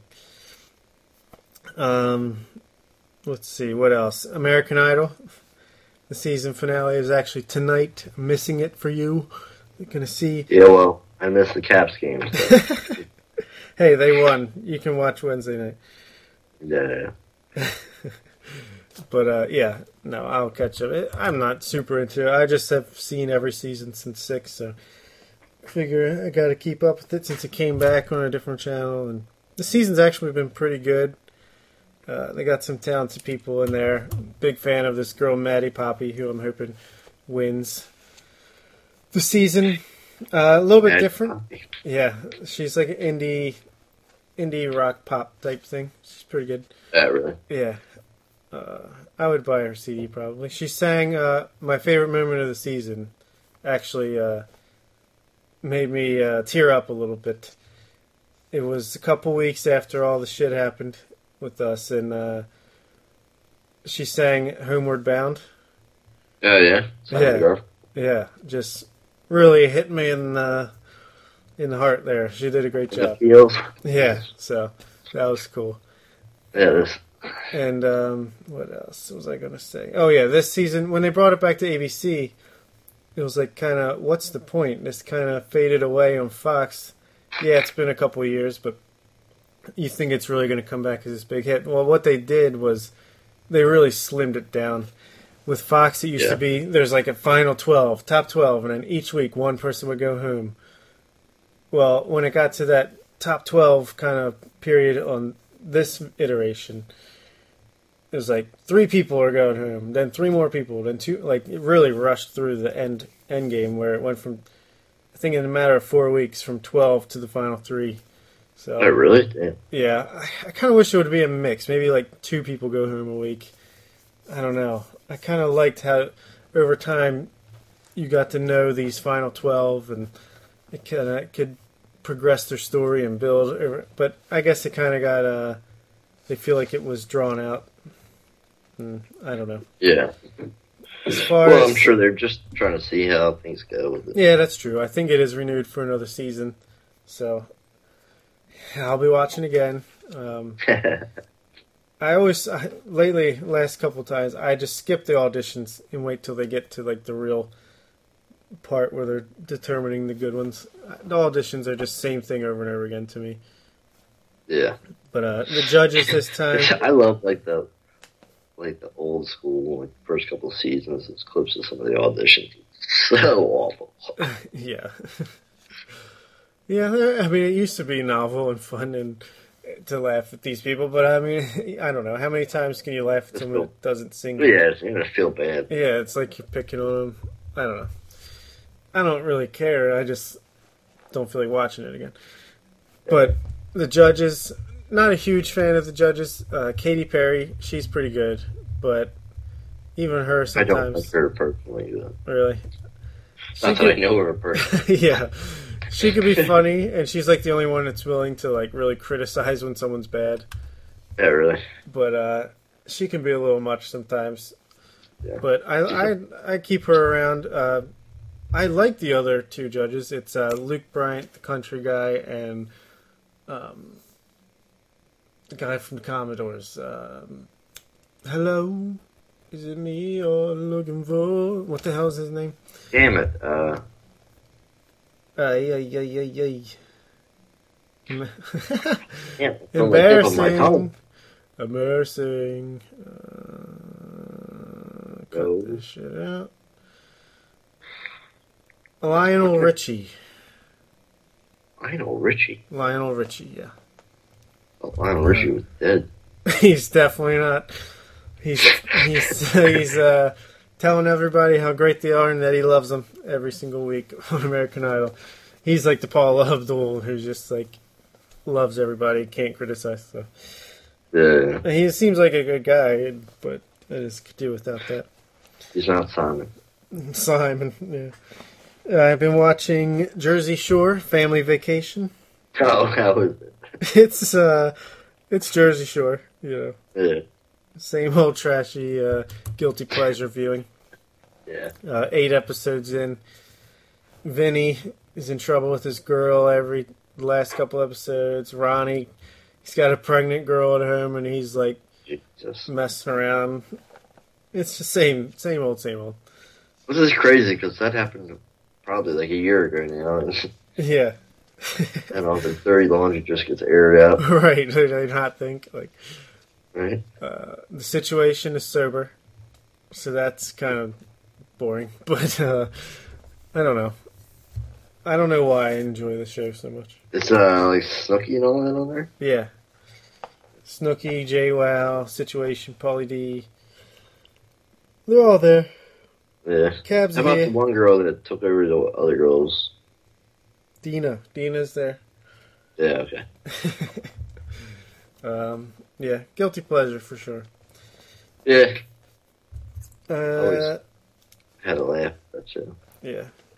I watched the first season of an HBO show called Barry, which um, there's eight episodes of. It's Bill Hader, the comedian, Yeah. as a hitman who he's Yeah, like, yeah, I've heard about this. has to go to Hollywood for a hit, and the guy who he has to kill is like in this acting class. So he goes into the acting class to kind of Mm, ingratiate himself, and he gets caught up in the, the acting and and all this stuff. Uh, which the first episode, I was like, all right, I get it. Ha ha, yeah, he's you know this hitman who's gonna get into acting. Thought I knew Yeah. it was gonna go, and for, some of that is predictable, but there's also like it's a it actually ended up being a really good show. The last two episodes, especially, it really builds to this. Like it's shocking. Like I thought it was going to be more comedy than anything, but it gets pretty dramatic, and there's some pretty like dark, violent stuff that happens. Yeah. And uh, yeah, I thought it was uh, pretty good. So hopefully it comes back for season two. Yeah, it looked good uh, from like previews and stuff I saw. Yeah. Yeah, I would check it out. I mean, it's only like 25 minute episodes, eight episodes, so it doesn't take much to, to catch up on if you're interested. Uh, here's one we can both talk about a little bit Roseanne. Yeah, Uh, the return of. all the first two or three episodes. Yeah, the return of Roseanne went better. Like, it ratings wise, I think it's been doing great. yeah, Um, I watched the first five episodes of the season before I kind of gave up. It's not like I mean it was better than I expected. It wasn't great, but um, I don't know. I'm just not into sitcoms, so it's hard for me to keep up with it on a weekly Yeah, yeah. basis. But uh, yeah. I agree. It was it was weird. It was that came on just after everything went down, and I was sitting in that hotel by myself, and that came on. and It gave me a pretty good laugh. So I, I think that really made me enjoy it more than Yeah. I normally. Definitely. It's funny how circumstance can like you know, change your thoughts on something as silly as a half an hour sitcom. But it's, Yeah, yeah. but it's true. It's definitely definitely happens. Yeah, Um been watching The Handmaid's Tale season 2 on Hulu. Uh, Sam's more into it than I am. I like I respect the hell out of the show. I think it's incredibly well made and it's a good story.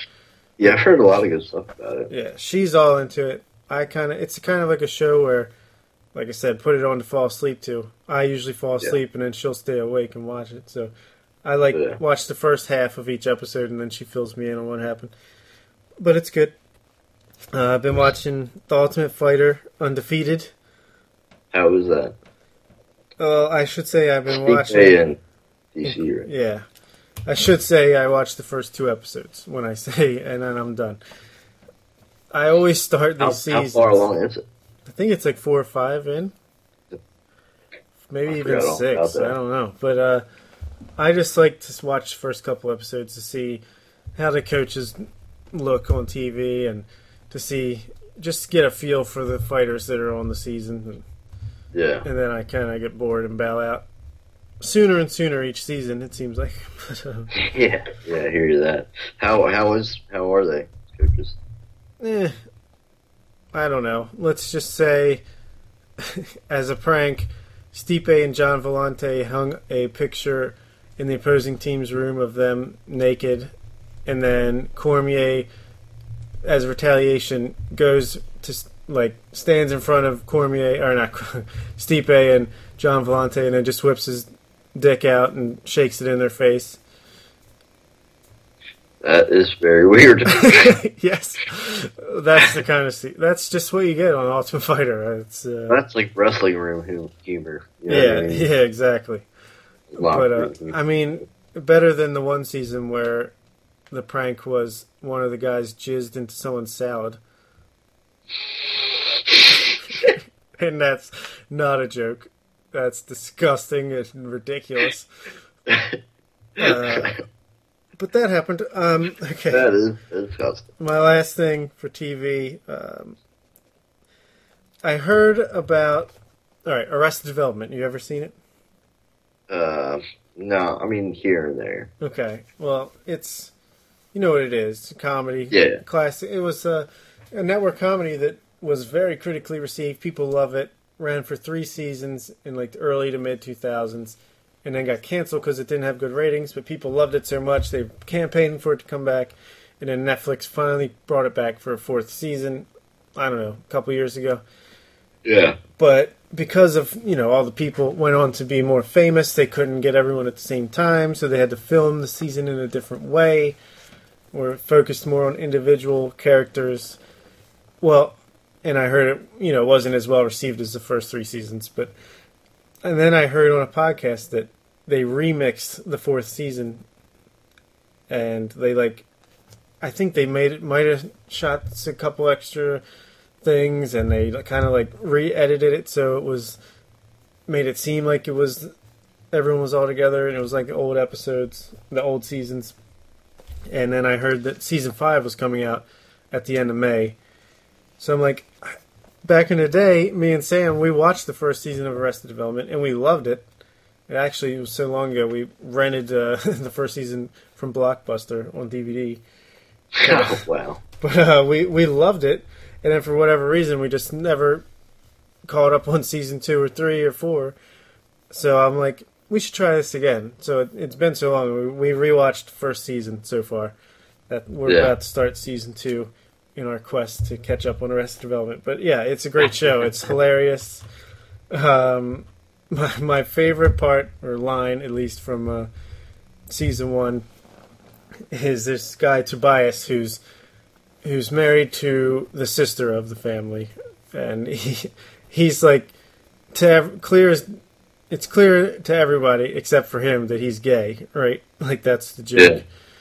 And he goes into pri- oh god, the dad is in prison for like tax evasion stuff for the, com- Yeah. the family company, and Tobias goes in there to I forget why. It's not important, but basically he like tries to talk these inmates into you know you should love yourself for who you are. And like he, somehow he gets this big bad you know inmate to like kill himself. He jumps off this high balcony and kills himself. And now everyone's like scared of tobias. He's like they call him dorothy now like he's the the king or the queen of the of the jail Jesus. he writes a book and, and my fa- all this just to say my favorite line where he, he's, he's Dorothy right and he's Yeah.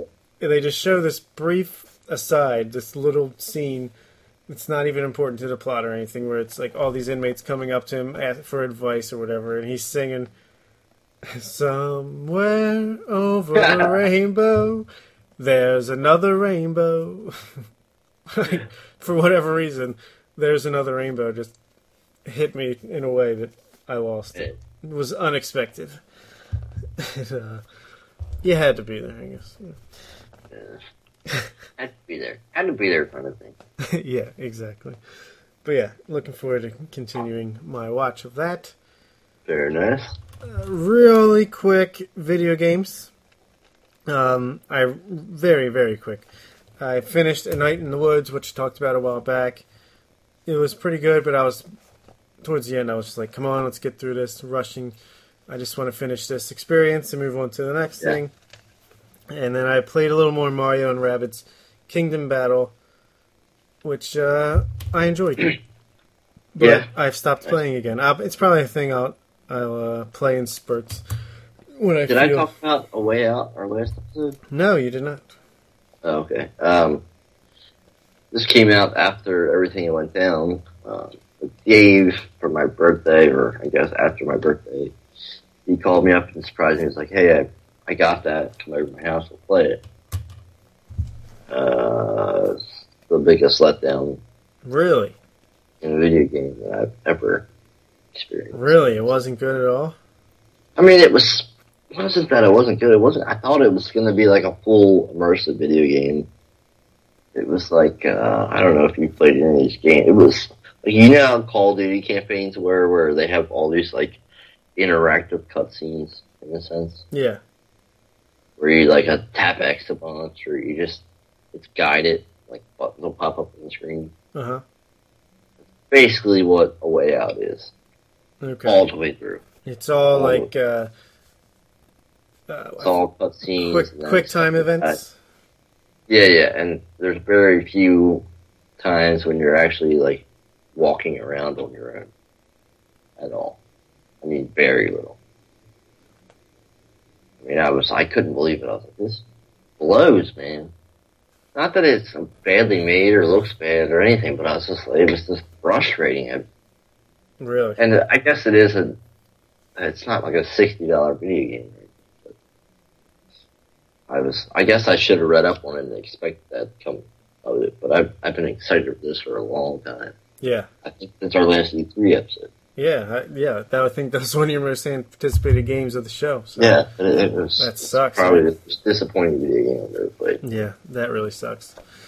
Yeah. Well, get ready to get excited for another game that'll let you down in a couple weeks. Yeah, what's that? Well, we don't know yet. E3 hasn't happened. Oh yeah. well, I did play. I played Fortnite uh, last night. I played Nice. Fortnite. Uh, whenever my buddy Steve's he bartends with me at my work, and we went over to his house and got to play. I haven't played in ever. There's all kinds of crazy different shit. Apparently Thanos. There was like a Thanos mode. Yeah, I saw some clips of that. Yeah, I never got to play that, but there's a big comet uh, crater in the middle of the map now. There's all kinds of different uh, shit you can pick up. There's these crystals you can pick up and you can jump higher and shit for like 20 seconds. Really? Yeah, it was it was good to play Fortnite again. It's a fun game. It's I mean that's revolutionizing the video game world to me. Uh, I think the free to play and then all the extra add-ons. As much as I'll never pay for any of those add-ons, and I'll just, especially when they do nothing. Um, uh, I think it's it's going to change things. I think. Well, I've heard the new Call of Duty is going to have a battle royale mode. Yeah, no single player. Yeah. I think. I mean, obviously, like I, that was one of my predictions. Uh, every game ever is going to have a battle royale mode now. Yeah. Which, but at the same time, at least Call of Duty will be a little bit different. It'll be first person. It'll be like AAA graphics. Yeah. So I mean, I think that could be. Yeah, cool. I'm I'm looking forward to it. Actually, I'm definitely gonna pick that up. It's it's I don't know what is the next one to come out. Is it like a futuristic one again? No, it's Black Ops Four. So is that It's just like yeah, the plot? it's just like a normal, you know, I think Yeah. more present day type thing, okay? if I'm not mistaken. Yeah, yeah. I guess I have one other thing I could talk that's video game related. I was over at my mom's house a couple weeks ago, and I just happened to notice a Gear VR sitting there. I'm like, wait a second, why do you have this? and why don't I have this? And she's like, uh, it was free when I re-signed my contract with the Samsung or whatever. yeah. So I was like, oh, I don't have a Samsung, gosh darn it. But uh, my sister was there and, and she did. So hooked up the Gear VR to her phone and was messing around with it a little bit. My first ever experience with VR of any kind. Yeah. Have you ever used it at all? I have at like uh? I was in New York. My dad ran the New York Marathon, and Samsung had a booth there. Um, but it was like a roller coaster. Yep, Yeah. that's I did that. Yeah, Made me want to throw up. cool. I mean, it's very very cool. Very cool. Yes, made me want to throw up the roller coaster one. Yeah. Um, but I think it's obviously like cheap, you know, software, like not well designed, bad graphics, and all this. I just I loved being in the virtual world. Like just Yeah. that was a really cool sensation to look around and and it's like a whole Ivan stuff is I've heard a lot of good things about. There's a lot of actually really funny videos on like YouTube. These guys, it's I guess you'd call it like a comedy troupe, whatever. They, there's I mean, there's all kinds of wacky games on VR for like the Vive and stuff, like bar fight yeah stuff like that. But these guys make these funny ass videos on you. Excuse me, uh, YouTube. Um, like VR bar fight. I don't know what the hell the title is, but yeah their commentary over there playing it. It's like four of these guys playing it together, but it's it's so funny, man. But I, yeah, I've heard a lot of good things about Vive, but I think the software is you have to have a pretty nice computer to run the Vive. I'm pretty sure. oh That- yeah Like Samsung, I'm sure is a lot different. Yeah oh for sure it was definitely like the cheapest you know lowest And most of the stuff, like like I said, I did the roller coaster, and then there's you can like do like a. It's almost like being in like Google Street, but Yeah. in VR. yeah yeah that's cooler stuff. It's obviously like the lowest rung of VR, right? Is the mo- mobile VR. Um, like the roller coaster made me feel sick. There was a space app that made me feel real sick. I think it was just clunky. Like the controls, it just I kept spinning myself around, and it was like really bad. But yeah. I tried the Netflix app in VR, and it's like you look around. It's a living room. You're on a couch. There's this big screen in front of you, and that's where the you know the movie or the TV show plays. So that was kind of Really? cool. Yeah, that was kind of cool. Uh, it made me want to try like PSVR, PlayStation VR, Yeah. or like a you know a more legit experience in Yeah. VR. But uh, I don't know. Thought it was kind of interesting. Yeah, yeah. One day when I get uh, my ducks in a row, I'm, I want to get like a nice PC and get a Vive or something. And, and by then, hopefully, the advancements will. Yeah, will, uh, hopefully by then. I will come to your house and play the shit out of that. Yeah. Okay, let's get into MMA, our final subject of the night. A lot to talk about here. Before we get into the events in particular, there's some big news regarding the UFC that we should discuss. First, the UFC has signed a five year deal with Walt Disney and ESPN at $150 million per year. For what? 15 events? 15 events a year on ESPN Plus. They'll also do two seasons of Dana White's Tuesday Night Contender Series a year. I'm guessing that's going to replace the Ultimate Fighter and pre and post game shows and all kinds of coverage. I'm sure you know they'll be on Sports Center more often. This is a pretty big deal. It's huge. I mean, it's gigantic. I read the. I mean, this deal alone is almost as much as Fox is paying for their whole UFC deal. Right, and this is clearly just half because Yeah, I mean, this is not the big TV deal that we're all expecting. yeah, yeah, I still But- think What I think the biggest thing, the biggest question for me, anyhow, does this eliminate Fight Pass?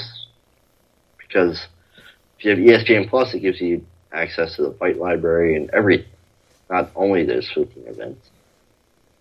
So, Well, I got the answer for you. The answer is no, it does not eliminate Fight Pass. Fight Pass will continue. I think it just basically Fight Pass will be for to show live events of other small promotions like Invicta, LFA, that kind of thing. okay. But I th- I think I heard that they're going to do this some kind of deal where if you have ESPN Plus, you can sign up for Fight Pass at a discounted rate. Like if you combine the two, so it Yeah, might yeah. be like ten dollars for both, where Fight Pass is already ten dollars.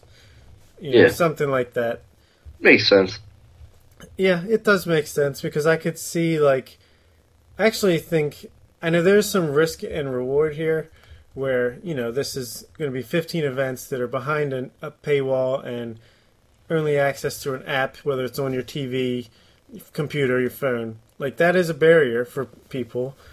Certain Yeah. certain I people mean, you don't have a smart TV, yeah, or, I mean, everybody has a smart device, but if I mean for me it's it's great because I'm a cord cutter and I'm I'm already there, but there Yeah. is some risk to that. They could lose maybe some audience, but at the same time, I feel like it's a smart move because TV is going more and more in that direction anyway. Yeah, I and feel like it ahead has always said that their key demographic is 18 to 35. And those are the people that are going to anybody in cut the that cord demographic first. is already, is already there. or cl- going to be soon. Yeah, yeah. And I don't know. I feel like they this is a five year deal. They're getting good money. If they can get people used to this through ESPN Plus, used to you know going to the app to watch the fights, in five years, they might say, you know, we we don't need ESPN anymore. We can move this to Fight Pass, where hopefully people already have both, since the you know Yeah. and they can kind of shift it, steal that Well, I mean- audience directly, or they could, you know, or they could keep it elsewhere because they're probably getting obviously great money for it. Like- money, yeah. But But I mean, you have the the WWE. It's a big company, and they make a lot of money, and they pay their people a lot of money. But they do. I mean, they do all their pay per views, which used to be pay per views, on a on that, What's it? yeah, fifteen dollars streaming service. yeah, something like that. So it's there's definitely success out there, and I think that's what's led to this whole deal working out. I think this has been in the making probably for quite a while. Oh yeah, for sure. And there's still more to come, like we said. I think the quote unquote regular TV deal, or like you know, like one that'll actually be on cable or or we, I think me and you both said this um, in some kind of way that it was going to be a uh, cross network deal in a sense where it wasn't just all going to be one big chunk like the whole yeah, Fox. and that's turned out to be true. I mean, that was rumored.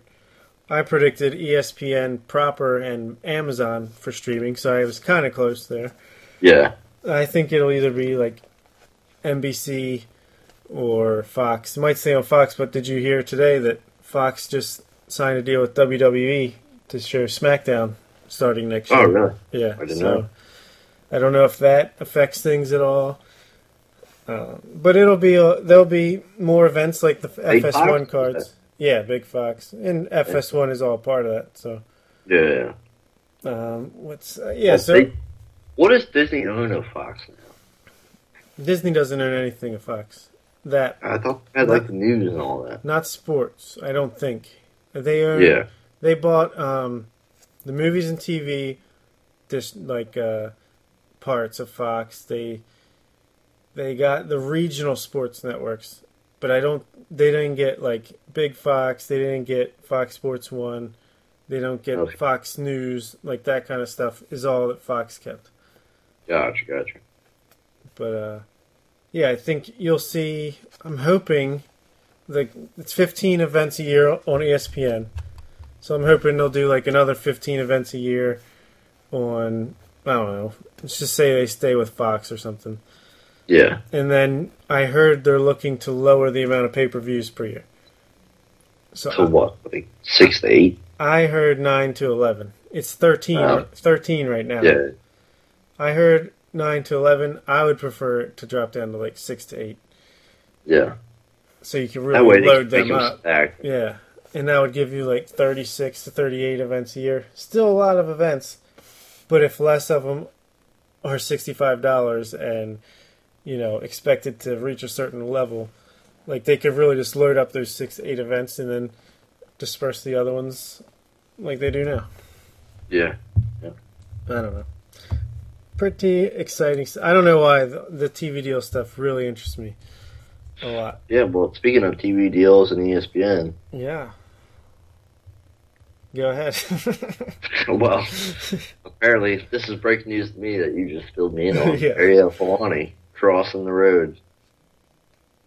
From MMA fighting to the ESPN. Yeah. Taking, He'd already been Fox, so taking his podcast and going home. well, apparently he's leaving his podcast. Yeah, we, we got we haven't listened to today's MMA hour to get the Yeah. finer details of everything yet, but we think some version of the MMA hour is going to stay with MMA fighting, but at the same time, the actual content, the be actual condensed version, like a thirty-minute version, condensed into a TV show, I guess. Kind of like No, I don't no, no, that's separate. Epic show or that's separate. oh, that's separate. Yeah. Oh. I th- yeah. So I'm guessing maybe the name the MMA Hour belongs to MMA Fighting, and they'll replace it with another podcast on Mondays. But Ariel's show that he does on Mondays, that's like six hours long every Monday. That same exact show, maybe not in name, but in content, is going over with him to ESPN, or at least, yeah, I, I think that's a great fit. I mean, that kind of show that Ariel does. It's like uh, what is Mike and Mike show? yeah, yeah, that's good. Yeah, You know what I mean? I think Yeah. that's a great fit for that. Yeah, I agree. I'm sure it'll still be on YouTube, but they can put it up on ESPN Plus. That's more content for them, which I'm sure they that's what they need in a brand new uh, you know app service like that. Yeah, And then they're like you said, they're doing the half an hour other podcast slash TV show with Ariel and the bad guy Chael Sonnen, where I think they're going to talk just talk about like the week's it's news. big stories. Yeah, and I'm sure they'll have a little sticky dynamic between them, where Ariel's the straight guy and Chael's the Which goofy. I'm excited about that because. Ariel and uh, Chael have a great uh, back and forth. They have a chemis- chemistry every time. Yeah, I always enjoy the interviews when he has Chael on the MMA Hour. Yeah, They have a good dynamic. Chael's a good talker, like we were talking about uh, off air, but I could see Chael being like Dana White's replacement. Like I think, Yeah. I think that would be a good spot for him because he's a shit talker. Like you never know if you can believe what he's saying, but he's entertaining enough where you want to listen anyway. yeah. Well, I agree with that, but I don't think Dana White's. I think Dana White believes his own bullshit. Well, I'm sure. Where Chael, I think, can put himself outside of it. Yeah, but then maybe Dana White's just cynical because he's been at the job for so long, and Chael might eventually get there too. But right now, I agree. Yeah. Yeah, But uh, yeah, big. That's big news. I didn't even know about that. I mean, I knew about the ESPN Plus deal, but uh, yeah. congratulations to Ariel, man. He's been uh, the Hard- best MMA journalist for a long, long time, in my opinion. And uh, I'm happy for him. Yeah, a lot of people hate on him. I'm a big fan. Like, without him, I would have like eight hours less podcast content each week, and Yeah, and it's good content. Like, it's not just it's Bullshit. yeah, it's great. It's Like, best, if you ask me. typically- realm. Yeah, I agree. Typically, I don't like interviews with ath- athletes. Like that's one of the, I just in most sports that does nothing for me. But for some reason, on his show, it works, and uh, for the most part, and he gets great scoops, and we get a lot of news broken from him. And I don't know, I'm a fan. So Yeah, I mean, I'll never forget when uh, he had John Volante in the studio. And John uh, happened to bring along Chris Weidman, and uh, Ariel was like, "This is Chris Weidman," like stupid stuff like that. I'll never forget. yeah, yeah, it's pretty crazy how far he's come, even. Yeah, But uh, that's for him to discuss on his own podcast. Yeah, Let's get into the actual fights that we have missed. We won't go too deep into detail here. It's already a very long podcast, getting late, but uh, we got to do our due diligence. Yeah. Let's hit the rewind button. Go all the way back to March 17th, 2018. UFC Fight Night 127, Werdum versus Volkov in London, England, where Alexander Volkov knocked out Fabricio Werdum in the fourth round. yeah. Pretty big win yeah for that was Volkov. disappointed. That was huge. Yeah. I mean, I'm always happy to see Werdum get knocked out. You know that. Yeah, But uh, I Yeah. fully expected Werdum to win and get a another title shot, but it was not meant to be. yeah. I'm glad you didn't. It was just announced today, actually, that he's going to main event the Russian Russia card September 15th against Alexei Oleinik. Who is? Fabricio Werdum. Is he really? Yeah. Russia card? Yeah, they're doing a fight night card in Russia September 15th. Damn, that's crazy. Yeah.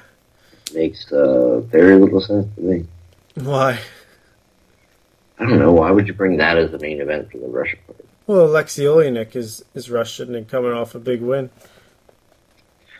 I feel like you could. There's a bunch of Werdum's a big. Well, it's not a weight. it's not a pay per view. That's the problem. Yeah, but I mean, like uh, Magomedov, somebody. I don't know. Yeah, I mean Volkov, who just knocked out Verdum, would have been a perfect target, but Yeah, he says he's holding out for the winner of Stipe versus DC, which ho- uh, hopefully that works out for him. But I think there's a distinct possibility where he could be bypassed, or they could have a rematch, or that's not a guarantee for him. yeah. That sounds par for the course. Yeah, and I think even if Zabit Magomedsharipov was was on that Russian card, I think he first of all I think he's looking to get on one of these cards in the summer before then. But even if he was on there, I think they would still put Werdum as the main event over him, Yeah, just for name value. yeah. But uh, I don't know. I fucking. I just hate him. yeah, I know. Me too. Me too. Appreciate his skills. Not a big fan. Uh, also, we had Jan Blachowicz defeating Jimi Manuwa by unanimous decision. Tom Duquesnoy, God, that is definitely not how you say it. Tom Duquesnoy. There. Duquesnoy, yeah. it's been a while. He defeated Terrion Ware by unanimous decision, and Leon Edwards defeated Peter Sobotta by TKO in a third round with one second remaining in the fight. And this was also the same card where Paul Craig pulled off a crazy comeback uh, submission with one second left in the fight. So, yeah, that's God, this card seems like a year ago to me. I know it really does. Let's move on with our lives. Next up was UFC 223. Plenty of drama went on with 223. We have not even talked about the bus incident. oh my god. And we're probably, I don't think we have the time to really delve deep into it. But needless No. to say, we've been talked about to death. yeah, the time has passed. But uh, Conor McGregor, drugs are bad. Okay. he uh, he just that downward spiral ever since uh, the Floyd fight. I think the best way to put it is Dana White said it was like this was a really bad career move. He, yes and no. Yes. Well, and no. yeah, well, in the fight game, hype in any sense is good. But when he inevitably comes back, He will never fight Khabib. You heard it here first. Uh, disagree. He will never fight Khabib Nurmagomedov. He's in the next fight. His next fight will be against Khabib in Madison Square Garden in November, and big chance, or maybe not in Madison Square if you know this precludes him from fighting in New York for a little bit. But I don't think it really will. He will fight Khabib this fall, and it will be the biggest, by far the biggest pay per view of all time. Yeah. it'll cross two million pay per view buys. If he's gonna get hurt, they're gonna strip him from the belt. Yeah, And Conor is gonna fight Tony. George St. Pierre. yeah, I could see that. Lose and never fight again. See, and I wouldn't rule that out either. So, a lot of possibilities. The sad thing is, this terrible behavior will be rewarded at some point, guaranteed. Yeah. Which is pretty crazy. Hopefully, he doesn't die in some like crazy, like, Yeah. tragedy. Because, God, man, Newborn son, and got to get that shit together. hopefully he'll wake up. Hopefully he'll wake up. Hopefully, hopefully, but hard to see it right now. Yeah. Needless to say, he took out four fights on his own with one throw of a How crazy is that? U, U cart into a, a bus window. Ray Borg was supposed to And he fight. threw a trash can too. Yeah, that's true. It's true. Ray Borg was supposed to fight Brandon Moreno. That fight got canceled because Borg had glass in his eye.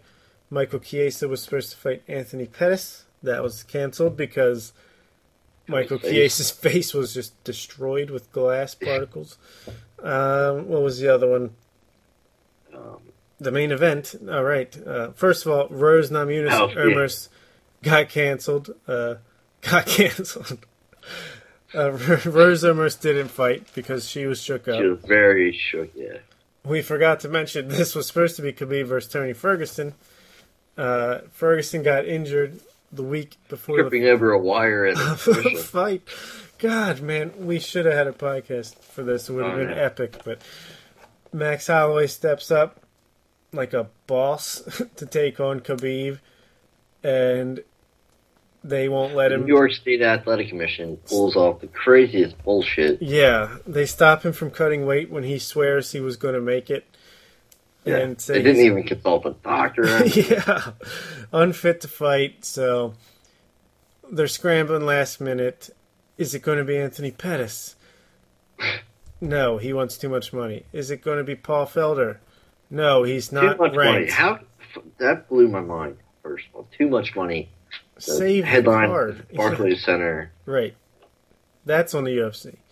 That tells me Yeah, that just thing. wasn't the fight that they wanted. Yeah, But but uh, they bring in Al Iaquinta. first, Paul Felder was the option. Oh well, yeah, but they wouldn't. The uh, New York think- Commission wouldn't let him take the fight because he wasn't ranked. Like that Yeah. means Meanwhile. Paul Felder has probably fought how many more times since Al Al Iaquinta? Yeah, a lot. so yeah, Al Iaquinta steps up out of nowhere to fight Khabib. Oh, excuse me, I'm yawning. and uh, he gets his ass beat, but because he didn't get finished, he's a warrior, and oh my god, now Khabib looks so beatable. Give me a break. yeah, that was. I mean, what do you expect? Yeah, I mean, to I be thought fair, it was a safe fight for. yeah, exactly. He was playing it safe. He knew he was in no danger, so he said, "Watch, I'm going to try to show off some of my boxing." And he had a pretty good jab. I mean, he was even beating Al up on the feet. I think Yeah. mostly because Al's just. it wasn't like Al just jumped in; he was in shape. yeah, he was ready for a fight, not a five round fight. But Yeah, yeah. um, I think a But he lot. had, he had no answer. Yeah, I think a lot of the striking had to do with Al was so worried about the takedown that he was leaving Yeah. himself wide open for those jabs and stuff. But Khabib, very impressive. I like it was almost a perfect case scenario where Khabib gets his dominant win, yet people are like, ah, Conor's going to destroy him.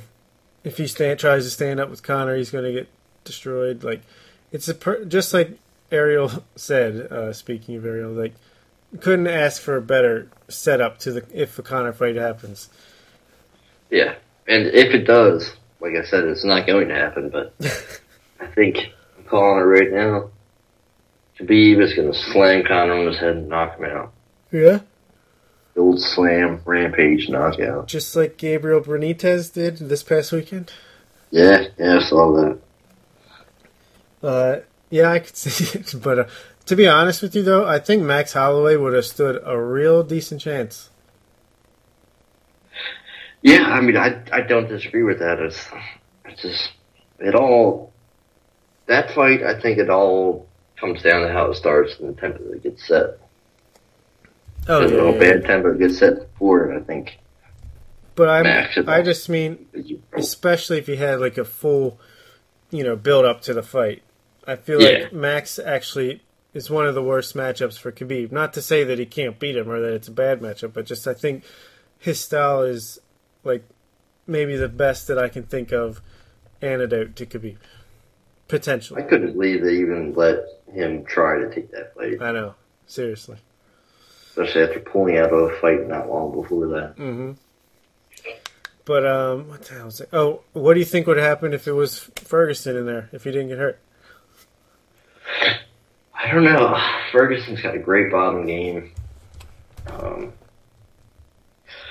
I would, I was excited to see that because I wanted to see if Khabib's top game was too overpowering for a good Right. jiu-jitsu player. I know. I still want to see that fight. I don't know if they'll Yeah, ever do like a mystery. I don't really know how it would turn out. Yeah. You really see what uh, Tony was made out of. Yeah, and he says he's he's going to try for a fall return. That seems a little soon to me, but that's what he's apparently planning on. Hopefully, he gets back, gets healthy, get a win under his belt, and see where we go. What was there. his injury again? Was it MCL? LCL, one of the CLs. Yeah, I don't think it was ACL. yeah. I don't, I don't think it was either. One of he tripped the- over like a camera wire. Yeah, so ridiculous. It's just MMA gods playing jokes. Yeah, that's insane. But we also had maybe one of the best fights of the year. Rose Namajunas defended her brand new belt, uh, beating Joanna Jedrzejczyk for the second time in a row. This time by decision. Just a I was tremendous glad to see it turn out this way. Yeah, I was sick of hearing the fluke talk. I was rooting for Joanna. and I actually, I thought Joanna won 48-47. I Really? It's super close.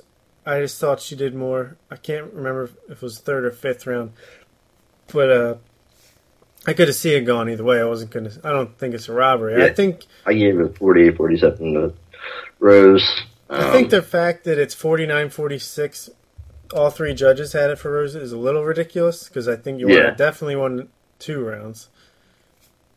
But I just thought I loved Yeah, the I just told, oh no. What? What's wrong?